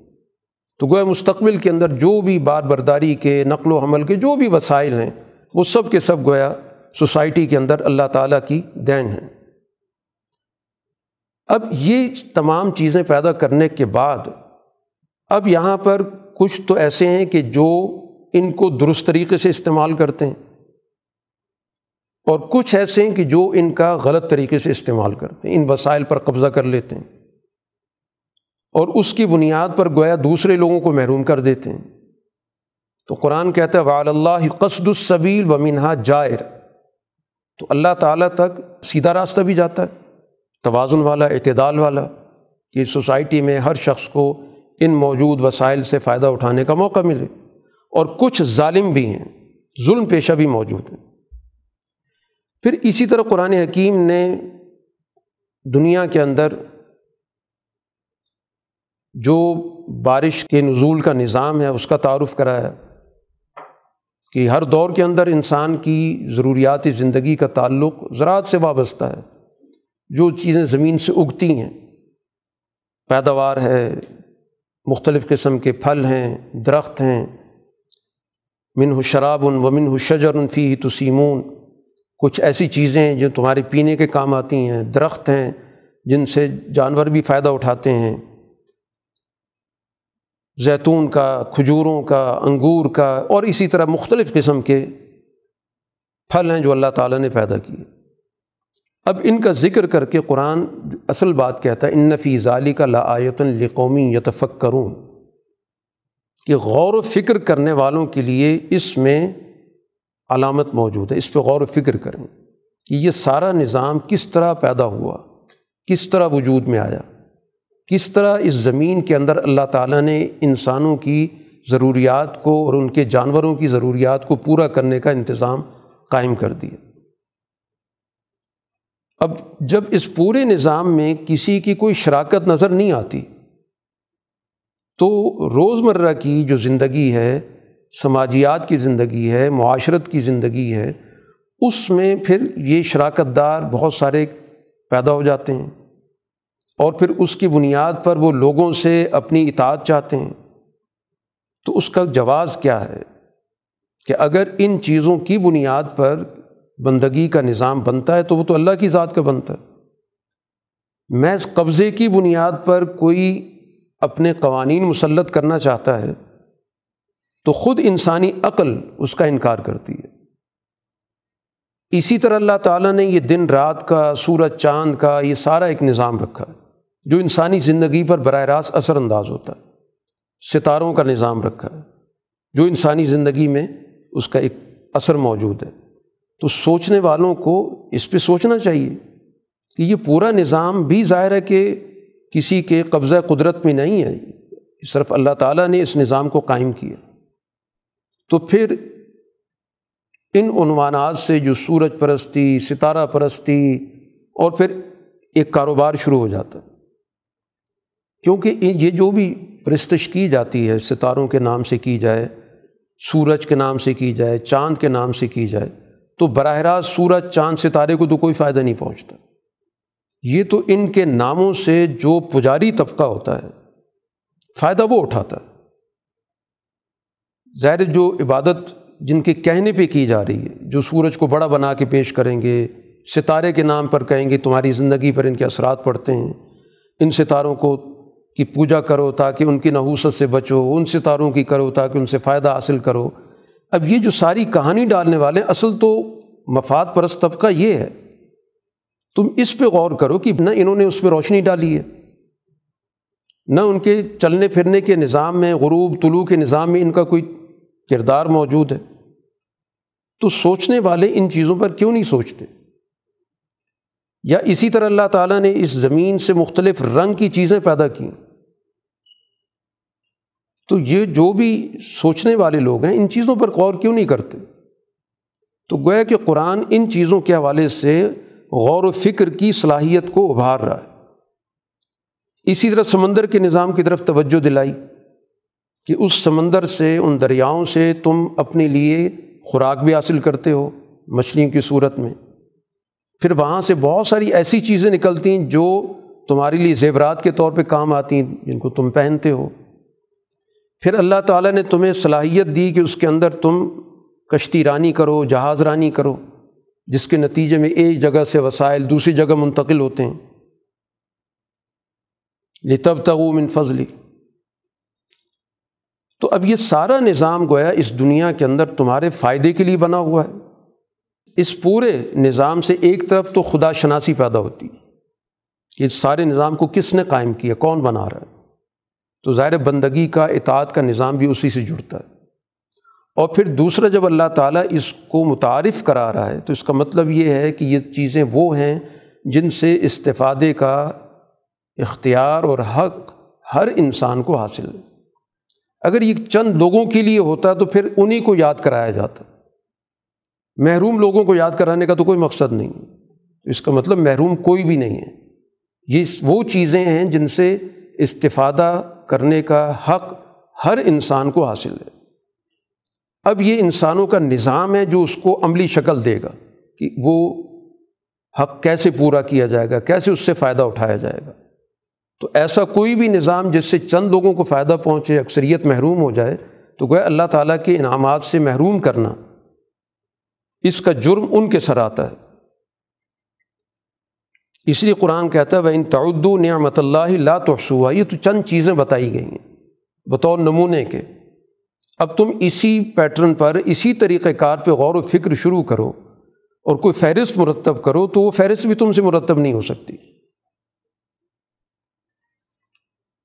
تو اس طرح گویا دعوت دے دی گئی کہ دنیا کے اندر جتنی بھی وہ چیزیں جو کل انسانیت کی استعمال کی چیزیں ہیں، وہ کل انسانیت پر انعامات ہیں۔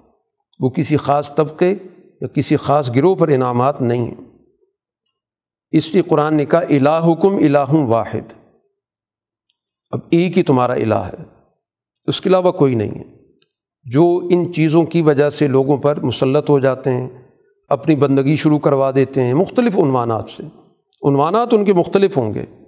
بظاہر لگے گا کہ کوئی کسی چیز کی پوجا کر رہا ہے، کوئی دوسری چیز کی پوجا کر رہا ہے، مذہبوں کا میں اختلاف نظر آئے گا۔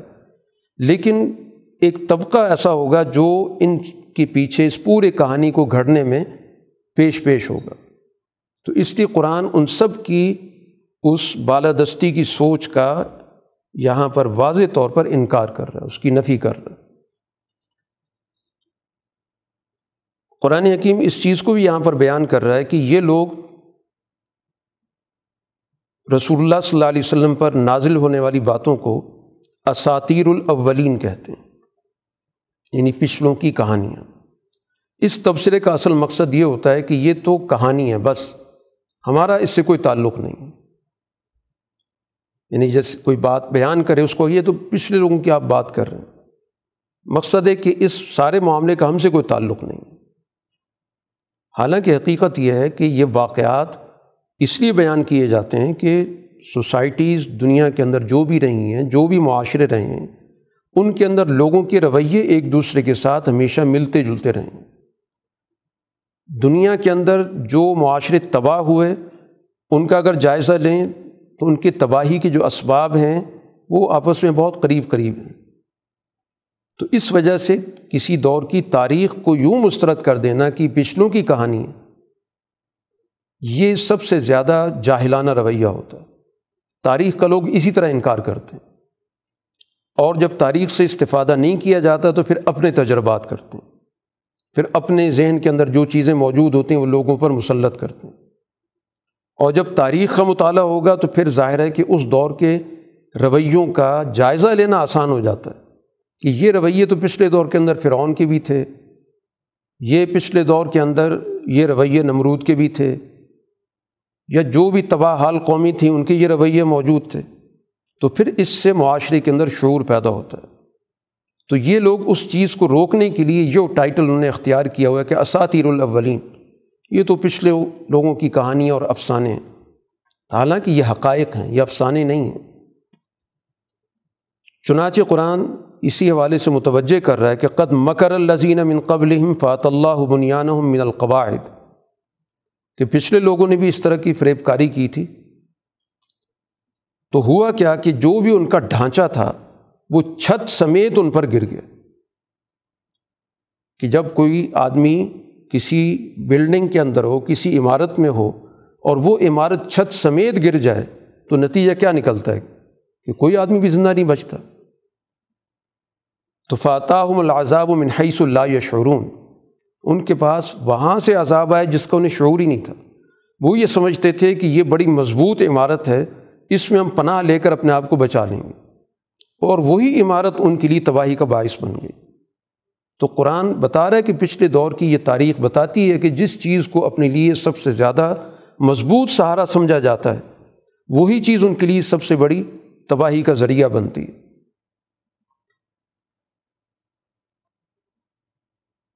قرآن رسول اللہ صلی اللہ علیہ وسلم پر ایمان لانے والی جماعت کو تسلی دیتا ہے کہ للزین احسن فی حاضی دنیا حسن کہ جنہوں نے اس دنیا کے اندر اپنا درست کردار ادا کیا، عمدہ کردار ادا کیا، تو ان کے لیے یقیناً بھلائی ہے۔ والا دار الآخرت خیر اور آخرت کی منزل تو اس سے بھی بہتر ہوگی۔ اسی کے ساتھ ساتھ ایک اور اعتراض کا بھی یہاں پر تجزیہ کیا گیا۔ اعتراض یہ ہوتا ہے، قرآن نے اس کا ذکر کیا کہ لو شاہ اللہ ما ابدنا مندونی ہی منشئی کہ یہ جو کچھ بھی ہم کر رہے ہیں یہ اللہ کی مشیت سے کر رہے ہیں۔ اگر اللہ چاہتا تو نہ ہم کسی اور کی بندگی کرتے، عبادت کرتے، اور نہ ہمارے بزرگ بڑے جو وہ کرتے۔ اور اگر اللہ چاہتا تو ہم کسی چیز کو حرام بھی نہ کرتے۔ قرآن کہتا ہے یہ طریقہ پہلے لوگوں نے بھی اختیار کیا۔ اصل میں تو یہ جو بنیادی تخلیق کا ڈھانچہ ہے، یہ اس کا انکار کر رہے یہ جو کہتے ہیں اللہ چاہتا تو یوں ہو جاتا۔ تو یہ در حقیقت اپنی جو انسانیت ہے، اس کا انکار کرتے کہ ہم انسان نہ ہوتے۔ تو پھر یہ بات ہو سکتی تھی کیونکہ انسان کے علاوہ باقی مخلوقات اپنے ارادے اور اختیار سے بالکل محروم۔ ہیں ان کے پاس کوئی ارادہ اختیار نہیں۔ وہ جس مقصد کے لیے پیدا ہوئے ہیں، جس کام کے لیے پیدا ہیں وہ اس کام کے علاوہ دوسرا کام کر ہی نہیں سکتے۔ اب جب جی اپنے بارے میں یہی بات کہتے ہیں کہ اگر اللہ چاہتا تو یہ نہ ہوتا، تو اس کا مطلب یہ ہے کہ ہم انسان نہ ہوتے۔ اس کے علاوہ تو کوئی مطلب نہیں بنتا اس کا۔ کیونکہ انسان جب بنتا ہے تو اس کے پاس ارادہ اور اختیار ہوتا ہے۔ اور وہ اپنے ارادے اور اختیار سے فیصلہ کرتا ہے جو بھی کرنا چاہے۔ کوئی بھی اس کے ارادے پر پابندی نہیں لگاتا، کوئی بھی اس کی سوچ پہ پابندی نہیں لگاتا۔ تو یہ جو جملے استعمال کیے جاتے ہیں، یہ در حقیقت اپنی بنیاد کا ہی انکار کرنا ہوتا ہے کہ ہم کوئی اور مخلوق ہوتے۔ لیکن بطور انسان کے تو اللہ تعالیٰ نے ان کے اندر یہ صلاحیتیں رکھیں عقل و شعور بھی رکھا، ارادہ اور اختیار بھی رکھا۔ اور پھر اس کے بعد یہ اللہ تعالیٰ کا انعام ہے کہ اس نے ہر دور میں رسول یاد دہانی کے لیے بھیجے۔ ورنہ اگر نہ بھی بھیجے جاتے تو خود انسان کے اندر اللہ نے اتنی مطلوبہ صلاحیت رکھی ہوئی تھی کہ وہ اپنی فطرت کے تقاضے کے مطابق صحیح اور برے کا فیصلہ کرے۔ لیکن یہ انبیاء کا تسلسل، یہ مسلسل یاد دہانی کا ایک نظام ہے۔ لیکن انبیاء کو یہ اختیار اللہ نے نہیں دیا کہ زبردستی منوا لیں۔ فعال علی رسول البلاغ المبین، کہ نبی آئے اور لوگوں کا اختیار سلب ہو جائے، ان کو گویا کہ مشہور کر کے بات منوا لے، ان کی عقل معاف ہو جائیں، کوئی ان سے بات نہ بنے، ان کی، ان کو کوئی جواب نہ سوجھے، تو انبیاء کا یہ مشن نہیں ہے۔ انبیاء کا مشن ہے واضح طور پر بات کو پہنچا دینا۔ بغیر کسی اشکال کے، بغیر کسی اعتراض کے بات کو سمجھا دینا۔ اور ہر دور میں جو انبیاء آئے ہیں، وہ اسی مشن پر آئے ہیں۔ رسول اللہ صلی اللہ علیہ وسلم جو اس وقت مکہ مکرمہ کے اندر جو بھی پیغام دے رہے ہیں یہ پیغام پچھلے انبیاء سے مختلف نہیں ہے اور تمام انبیاء کا اس بنیادی نقطے پر اتفاق ہے۔ ان عبد اللہ تنب الطاغوت۔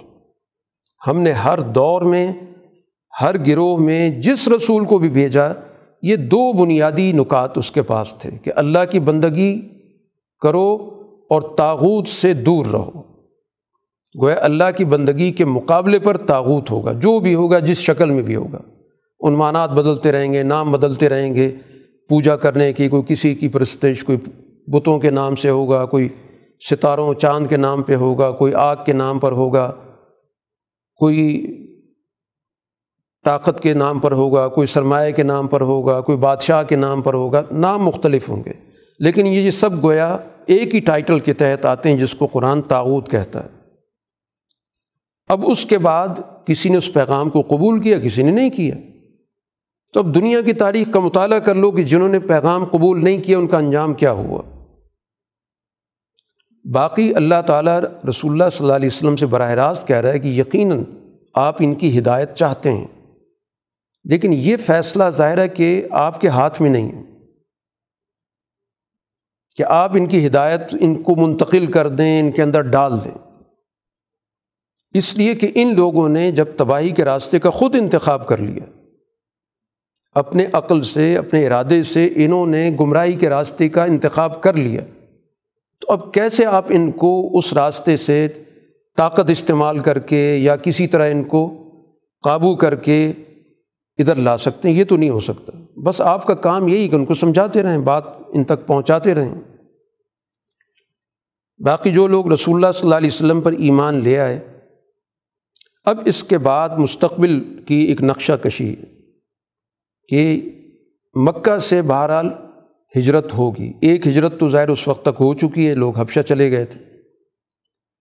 اور دوسری ہجرت جو رسول اللہ صلی اللہ علیہ وسلم نے کرنی ہے تو ذہنی طور پر گویا ایمان والی جماعت کو اس کے لیے تیار کیا جا رہا ہے کہ تم کو کسی بھی وقت مکہ سے نکلنا پڑے گا۔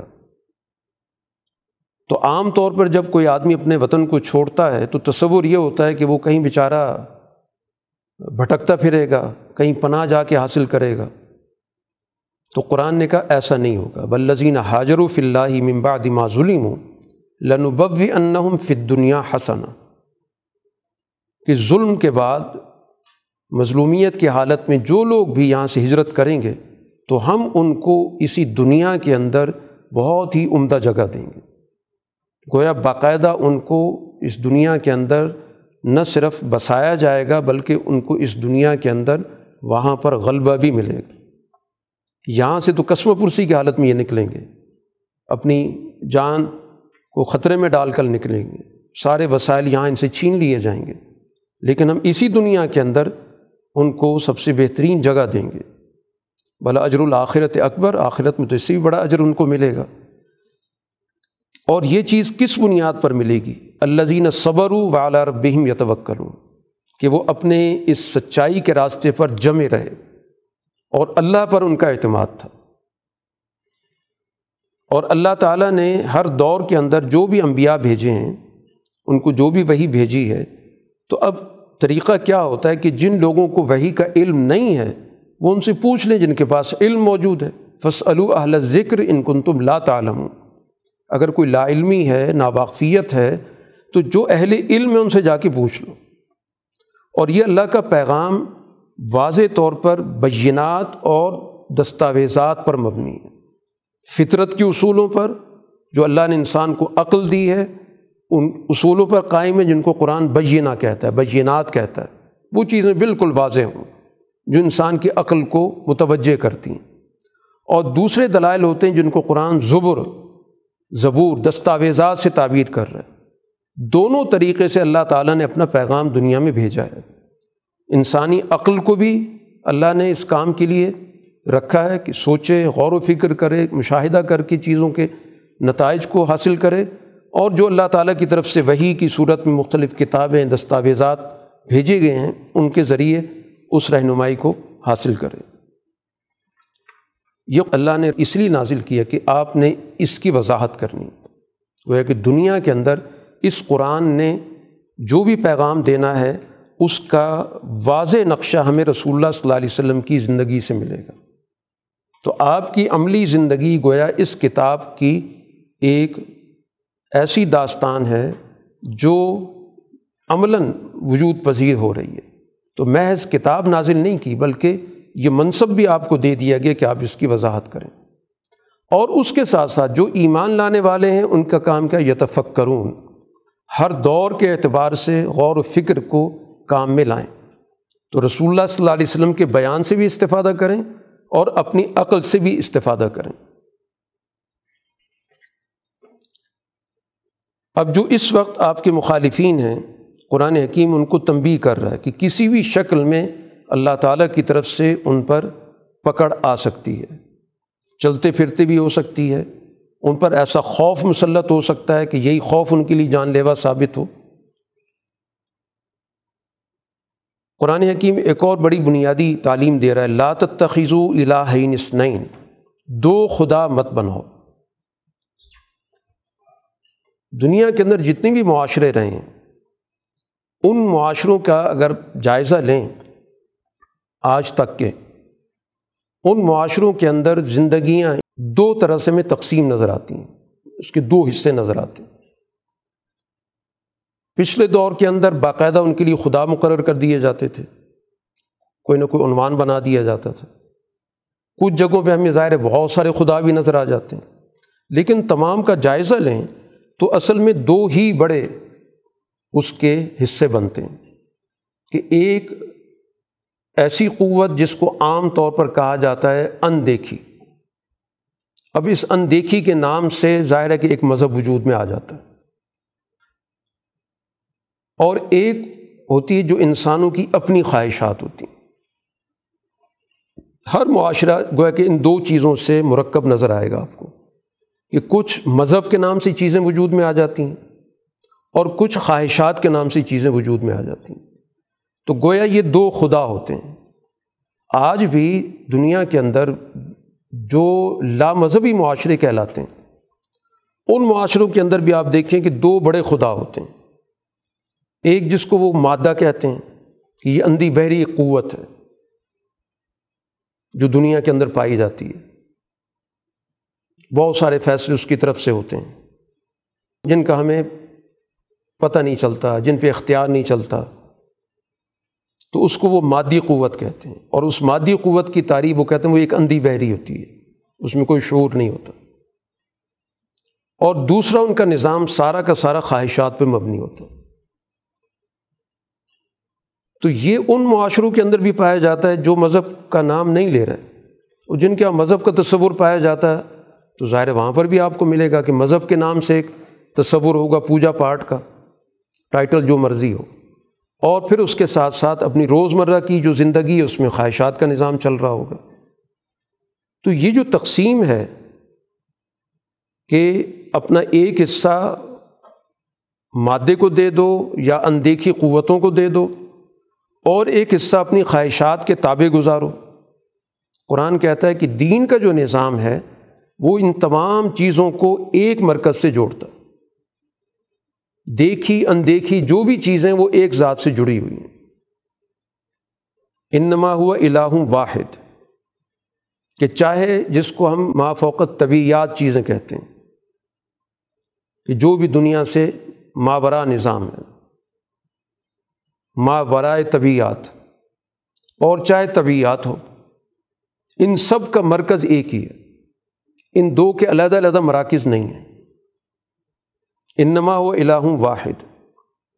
فعیا یا فرحبون۔ لہٰذا خوف کا بھی اگر کوئی معاملہ ہے تو صرف ایک ہی ذات سے ہونا چاہیے۔ بجائے اس کے کہ بہت سارے خوف کے مراکز پیدا کر لوں کہ کچھ اندیکھی قوتوں سے خوف زدہ رہیں کہ کسی وقت بھی کوئی اندھی بحری قوت کچھ کر سکتی ہے۔ کہیں سے کوئی زلزلہ آ سکتا ہے، کوئی سیلاب آ سکتا ہے، کوئی حادثہ ہو سکتا ہے۔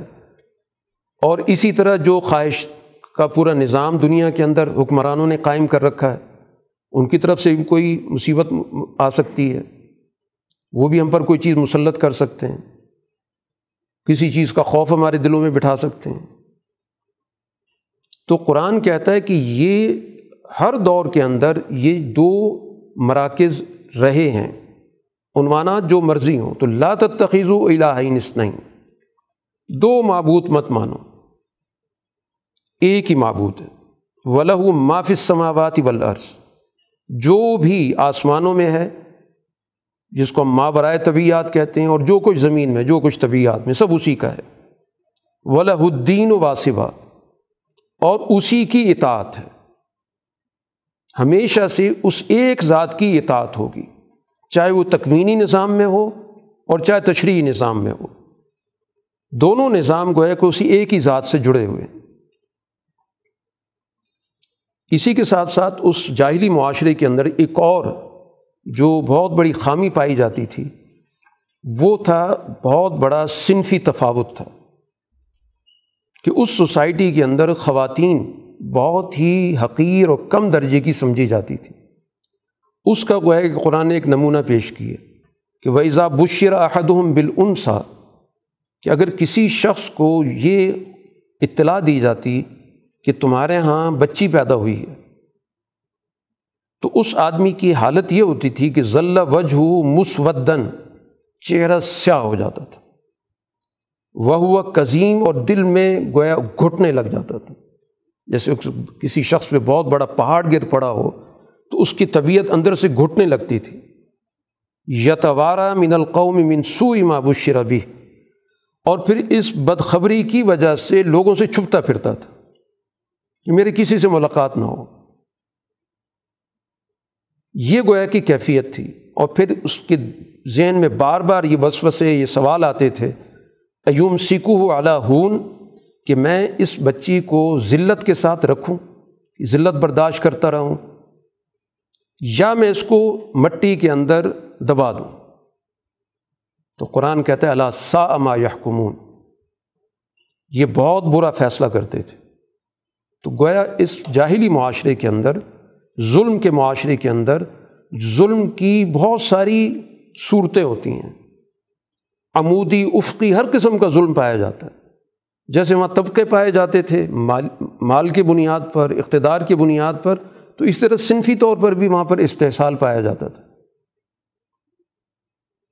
اور وجہ اس کی کیا تھی؟ للذین اللہ یؤمنون بالآخرت مثل السو یہ اصل میں جو اللہ تعالیٰ نے اس پورے نظام کا، جو دنیا کا یہ نظام ہے، اس کو نتائج کے ساتھ جوڑا ہے، جس کو مقافات عمل کا قانون کہتے ہیں۔ یہ اس پہ یقین نہیں رکھتے کہ جو کچھ کر رہے ہو، اس کا برا نتیجہ تمہیں دیکھنا پڑے گا۔ اگر تم کسی کو زمین کے اندر زندہ درگور کر رہے ہو، تو ظاہر تمہیں بھی اسی طرح کے عمل سے گزرنا پڑے گا۔ تو جب اس قانون پر ایمان نہیں ہوتا تو پھر اس طرح کی حرکتیں ہوتی ہیں۔ باقی اللہ تعالیٰ نے اس دنیا کے اندر اپنا جو نظام رکھا ہے وہ باقاعدہ نظم و ضبط کے ساتھ رکھتا جس کو قانون اجل کہتے ہیں۔ اجل مسمہ ایک طے شدہ ضابطہ وقت کا۔ ورنہ اگر اللہ تعالیٰ کا یہ قانون نہ ہوتا تو جب بھی کوئی شخص یا کوئی قوم ظلم کرتی، فوراً ہی اس کا محاسبہ ہو جاتا۔ اور قرآن کہتا ہے اس وقت پھر دنیا کے اندر کوئی زندہ نہ بچتا، کیونکہ جو بھی دنیا کے اندر موجود ہے کوئی نہ کوئی تو ظلم کرتا ہی رہتا ہے۔ تو جب بھی کوئی ظلم کرتا فوراً حساب کتاب کر کے اس کا خاتمہ کر دیا جاتا لیکن ایسا نہیں ہے۔ ولاکن جو اخرم الا اجلم مسمہ ہر چیز کا ایک وقت رکھا گیا ہے۔ اس کو قانون اجل کے تحت دیکھا جاتا ہے۔ موقع دیا جاتا ہے تنبی کی جاتی ہے، یاد دہانی کرائی جاتی ہے۔ اور پھر اس کے بعد وہ زوال آہستہ آہستہ آگے بڑھتا ہے، پھر جا کے ظاہر ہے کہ وہ اپنے انجام کو پہنچتا ہے۔ اور جب وہ انجام کا وقت آ جاتا ہے، پھر آگے پیچھے نہیں ہوتا۔ پھر وہاں کوئی معافی تلافی نہیں ہو سکتی۔ تو یہ گویا کہ ایک طے شدہ قانون ہے۔ اس قانون کو ہمیشہ ذہن میں رکھو۔ تو پھر تمہارے جو ایمان لانے والے ہیں، کبھی ان کے ذہن میں مایوسی نہیں پیدا ہوگی۔ اور جو ظلم کرنے والے ہیں، وہ کبھی نہیں اترائیں گے، کیونکہ ظاہر اس قانون نے ایک وقت میں یقیناً اپنے نتائج پیدا کرنے۔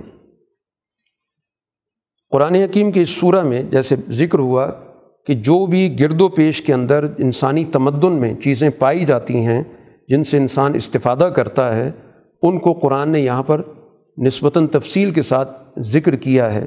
چنانچہ انہی میں قرآن نے ذکر کیا مویشیوں کے نظام کا اور خاص طور اس میں دودھ کے نظام کا کہ یہ بھی بذات خود ایک غور و فکر کی چیز ہے کہ کس طرح ہم نے ایک جانور کے اندر بین فرسن ودمن کہ اس جانور کے اندر ایک طرف گوبر بھی ہے اور خون بھی ہے، اور ہم نے اس کے لیے لبنن خالصن ایک خالص دودھ وہاں پر نکالا سائغن لشاربین جو پینے والوں کو بڑا خوشگوار محسوس ہوتا۔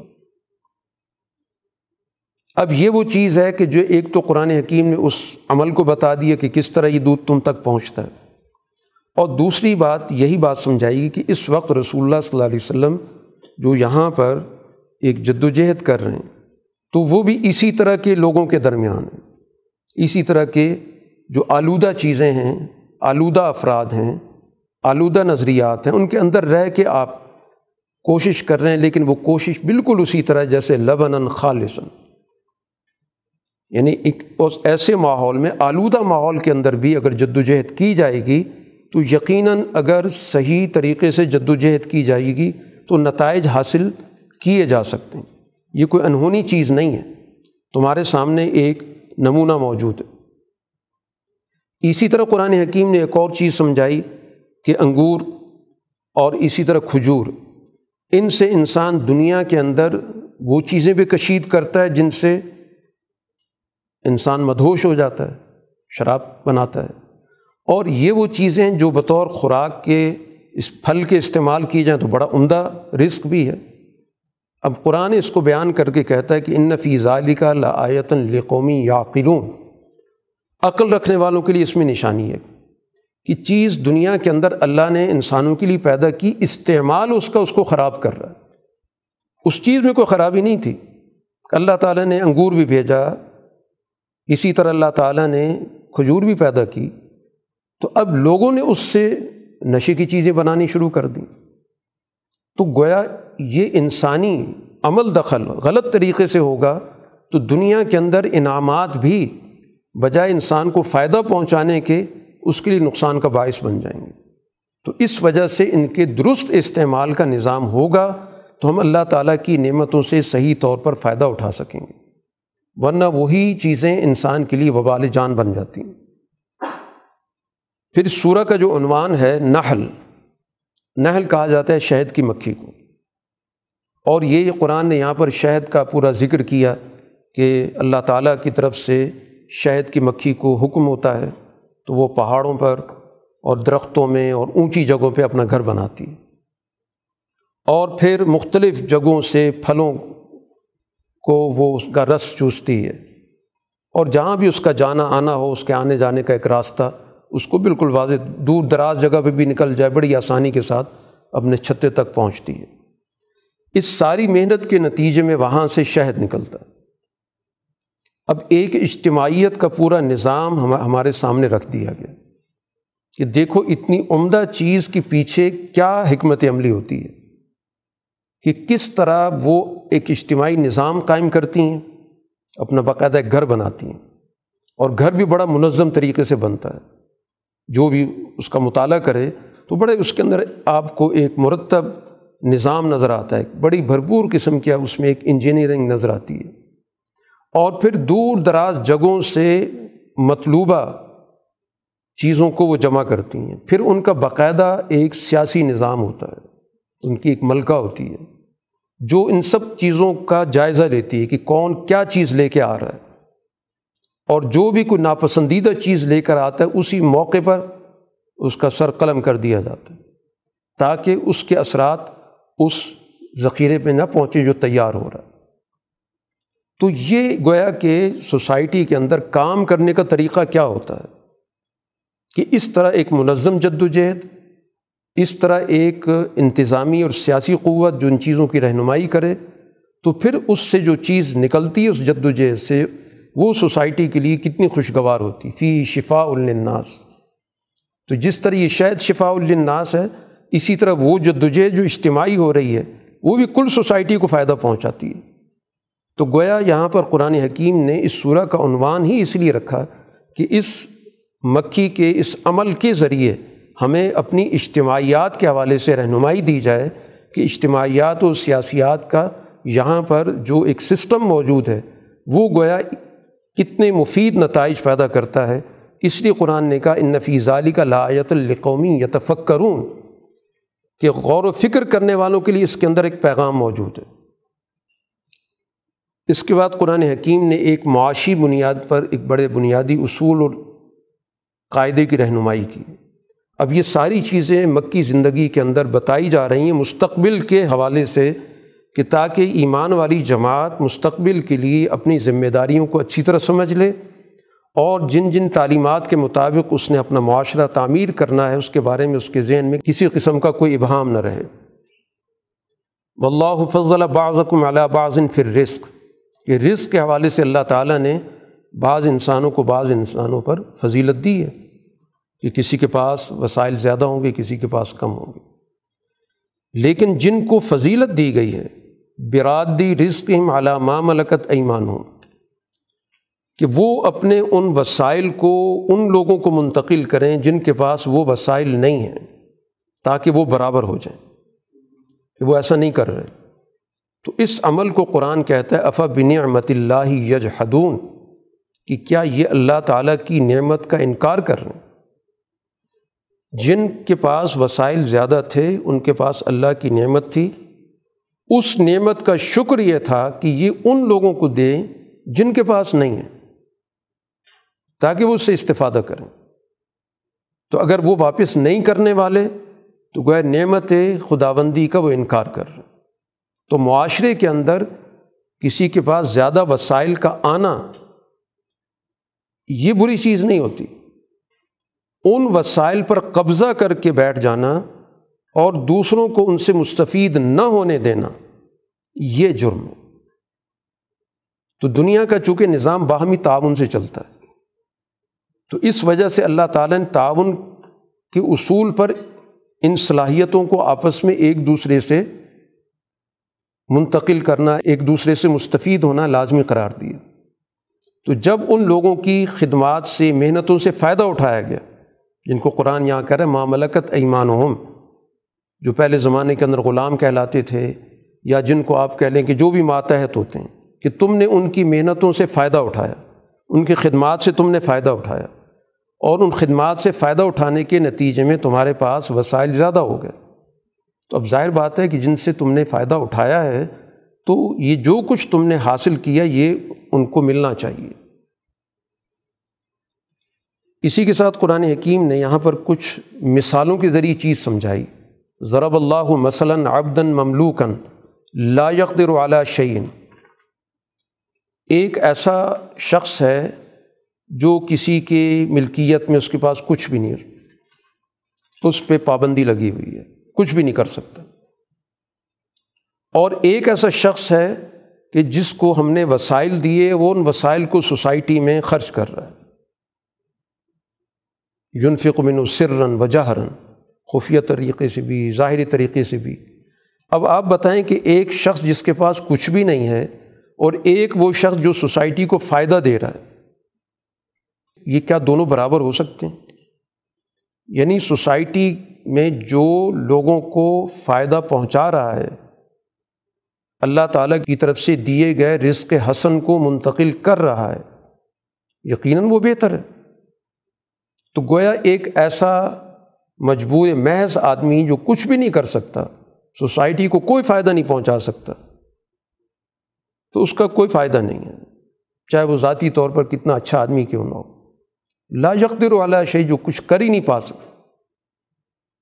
نہ اس کے پاس کوئی علم ہے، نہ اس کے پاس کوئی ہنر ہے، نہ کوئی اپنی صلاحیت کو استعمال کر رہا ہے۔ ایک پابند شخص ہے۔ چاہے کسی نے اس کو پابند کر دیا یا خود اپنے آپ کو اس نے پابند کیا ہو۔ اور ایک وہ شخص ہے جو رفاع عامہ کے کام کر رہا ہے، لوگوں کو فائدہ پہنچا رہا ہے۔ ظاہر دونوں برابر نہیں ہو سکتے۔ تو سوسائٹی میں، معاشرے میں وہ کردار اختیار کیا جائے جس سے لوگوں کو فائدہ پہنچے۔ یا اسی طرح دو اور آدمی ذکر کیے۔ عہدما اب کم لا یقدر والا شعی کہ بولنے کی صلاحیت نہیں ہے اور وہ لوگوں پر بوجھ بنا ہوا ہے۔ کل و نالا مولا جدھر بھی اس کو کام کے لیے بھیجتے ہیں، کوئی خیر کا کام نہیں کرتا۔ اور ایک کردار وہ ہے جو سوسائٹی کے اندر عدل کے قیام کی کوشش کر رہا ہے۔ میں امر بالعدل، جو سوسائٹی کے اندر عدل کو قائم کر رہا ہے اور ہے بھی صحیح راستے پر۔ تو جو معاشرے پر بوجھ ہے، کوئی ڈھنگ کا کام کرتا ہی نہیں ہے۔ تو اس کے مقابلے میں ظاہر ہے وہ بہتر ہے جو سوسائٹی کے اندر عدل کے قیام کی جد و جہد کر رہا ہے۔ تو جو لوگ معاشرے پر بوجھ بن جاتے ہیں، وسائل پر بوجھ بن جاتے ہیں، سوسائٹی کے اندر کوئی ان کا مثبت صحت مند کردار نہیں ہے، تو ظاہر ہے کہ کسی بھی صورت میں وہ بہتر نہیں ہو سکتا۔ اسی طرح یہاں پر انسانوں کے جو معاشرتی نظام ہے، اس کو بھی بطور انعام کے ذکر کیا گیا کہ اللہ تعالیٰ نے اس دنیا کے اندر تمہیں ایک معاشرتی نظام عطا کیا۔ اسی طرح اس معاشرتی نظام کو چلانے کے لیے تمہیں کچھ معاشی سہولتیں بھی عطا کیں۔ مثلاً تمہیں گھر عطا کیا جس میں تم رہتے ہو۔ گھر کو بنانے کے لیے وسائل دیے، جیسے پچھلے زمانے کے اندر لوگ چمڑے کے خیمے بنا لیا کرتے تھے کہ ان کا اٹھانا بھی آسان ہے، آدمی سفر میں ان کو ساتھ رکھ سکتا ہے، جہاں چاہے خیمے کو لگا سکتا ہے۔ اسی طرح وہ جگہوں کو بھی بنایا جہاں پر انسان گرمی کے وقت سایہ حاصل کرتا ہے۔ یہ جو انسان کی رہائش کی ضروریات ہیں، سہولیات ہیں، ان کو بھی قرآن نے بطور انعام کے ذکر کیا پھر اسی طرح انسان کا جو لباس ہے، اس کو بھی بطور انعام کے ذکر کیا جال الکم سرابیل، ایسا لباس جس سے تم گرمی سے بچ سکو، یا ایسا لباس جو تمہیں جنگوں میں کام آ سکے۔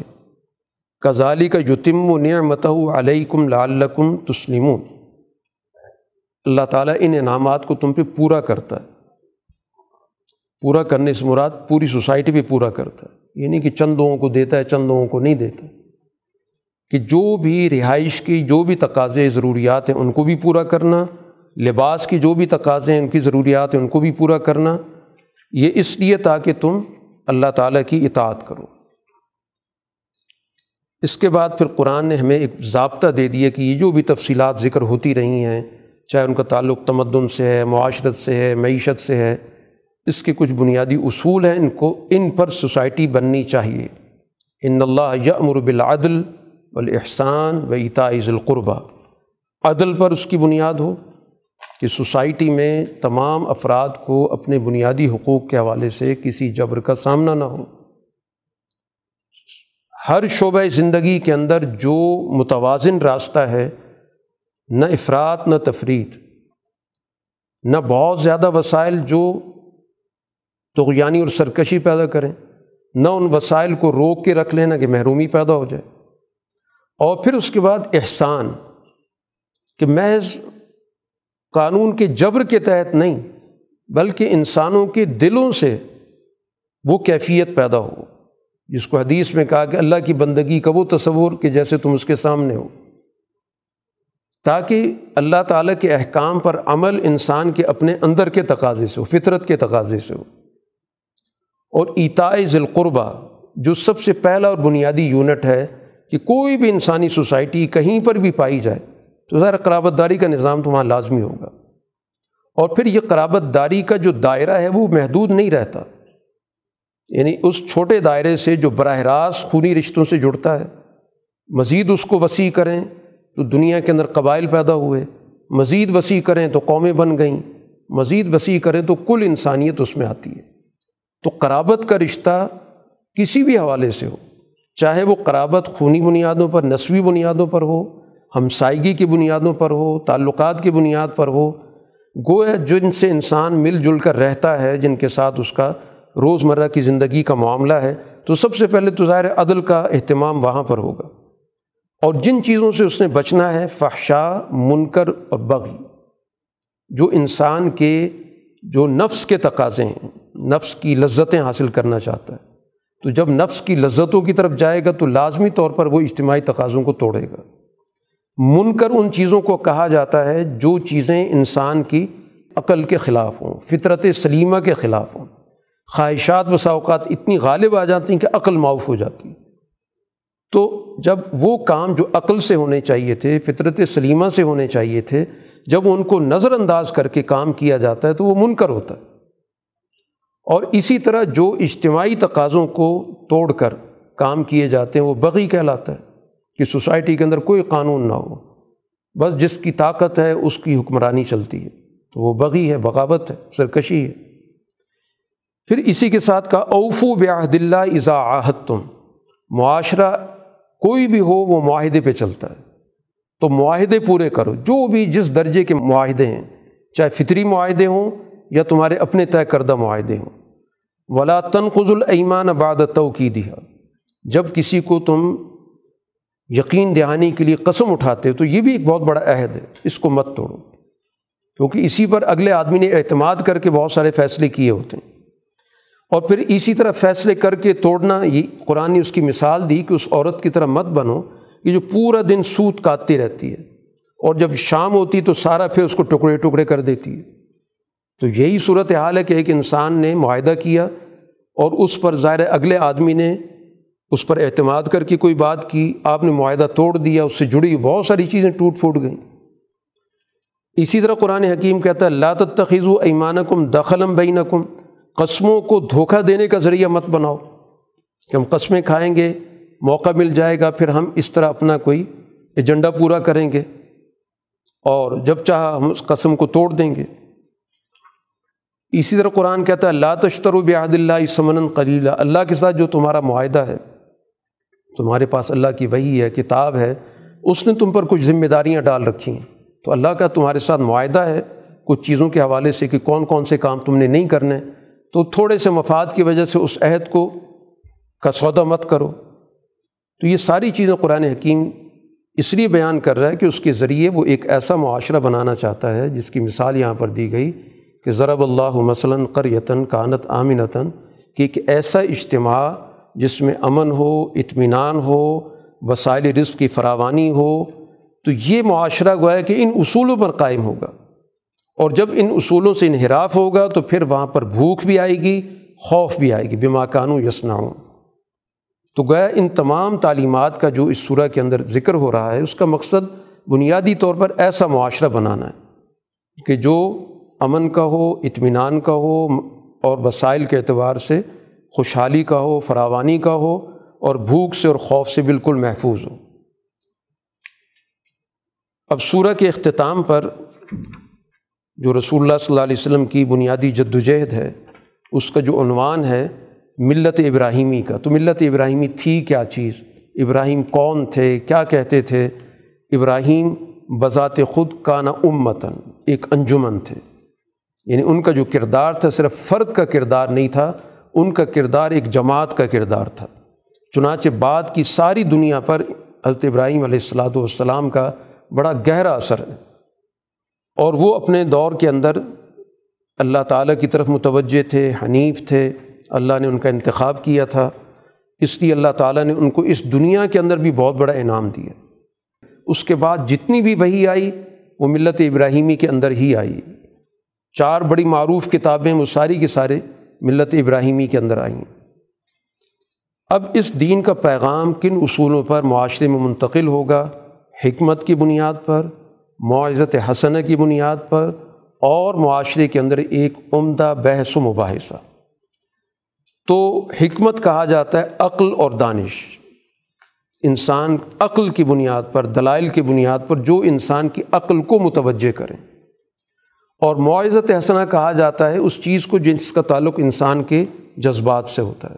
کہ اب وہ بات کریں جس سے کسی کی جذبات کو اپیل کر سکیں۔ کچھ مزاج عقل کی بنیاد پہ متاثر ہوتے ہیں۔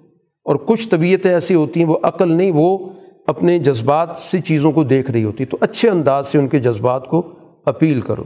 اور کچھ مزاج ہوتے ہیں تھوڑے سے بحث کرنے والے، تو ان سے اچھے انداز سے گفتگو کرو۔ یہ گویا کہ دعوت کے ہمیں اصول بتا دیے گئے، اور پھر رسول اللہ صلی اللہ علیہ وسلم سے اس، چونکہ آغاز کہا گیا تھا عطا امر اللہ فلاں تستاجلو اجلت مت کرو۔ اسی کا دوسرا پہلو وصبر وما صبر کا اللہ بلّہ ثابت قدم رہیے، صبر سے کام لیجیے۔ ان کی باتوں پہ آپ غمگین مت ہوں، ان کی تدبیروں، سازشوں سے آپ تنگ دل نہ ہوں۔ ان اللہ الزین تقو و الزین محسنون۔ اللہ تعالیٰ اس جماعت کے ساتھ ہے جو تقوی اختیار کرنے والی ہے اور جو احسان پر عمل کرنے والی ہے۔ باخر و داوانہ الحمد للہ رب العالمین۔ الحمد للہ رب العالمین العاقبۃ للمتقین۔ والصلاة والسلام على رسول محمد والہ واصحابہ اجمعین ربنا آتنا فی الدنیا حسنہ وفی الآخرة حسنہ وقنا عذاب النار. اے اللہ قرآن حکیم کا صحیح فہم عطا فرما، اس کے شعور، اس کا شعور عطا فرما، اخلاص کے ساتھ اس پر عمل کرنے کی توفیق عطا فرما، ہم میں اجتماعیت پیدا فرما، سچ اور جھوٹ کا امتیاز واضح فرما ماہ رمضان کی برکتیں عطا فرما، اس کی رحمتوں سے مستفید ہونے کی توفیق عطا فرما۔ ہماری دعاؤں کو قبول فرما، ہماری مشکلات آسان فرما، پریشانیوں کا اضالہ فرما۔ صلی اللہ تعالیٰ علیہ خیر خلقی محمد اموالی و صحابی اجمعین۔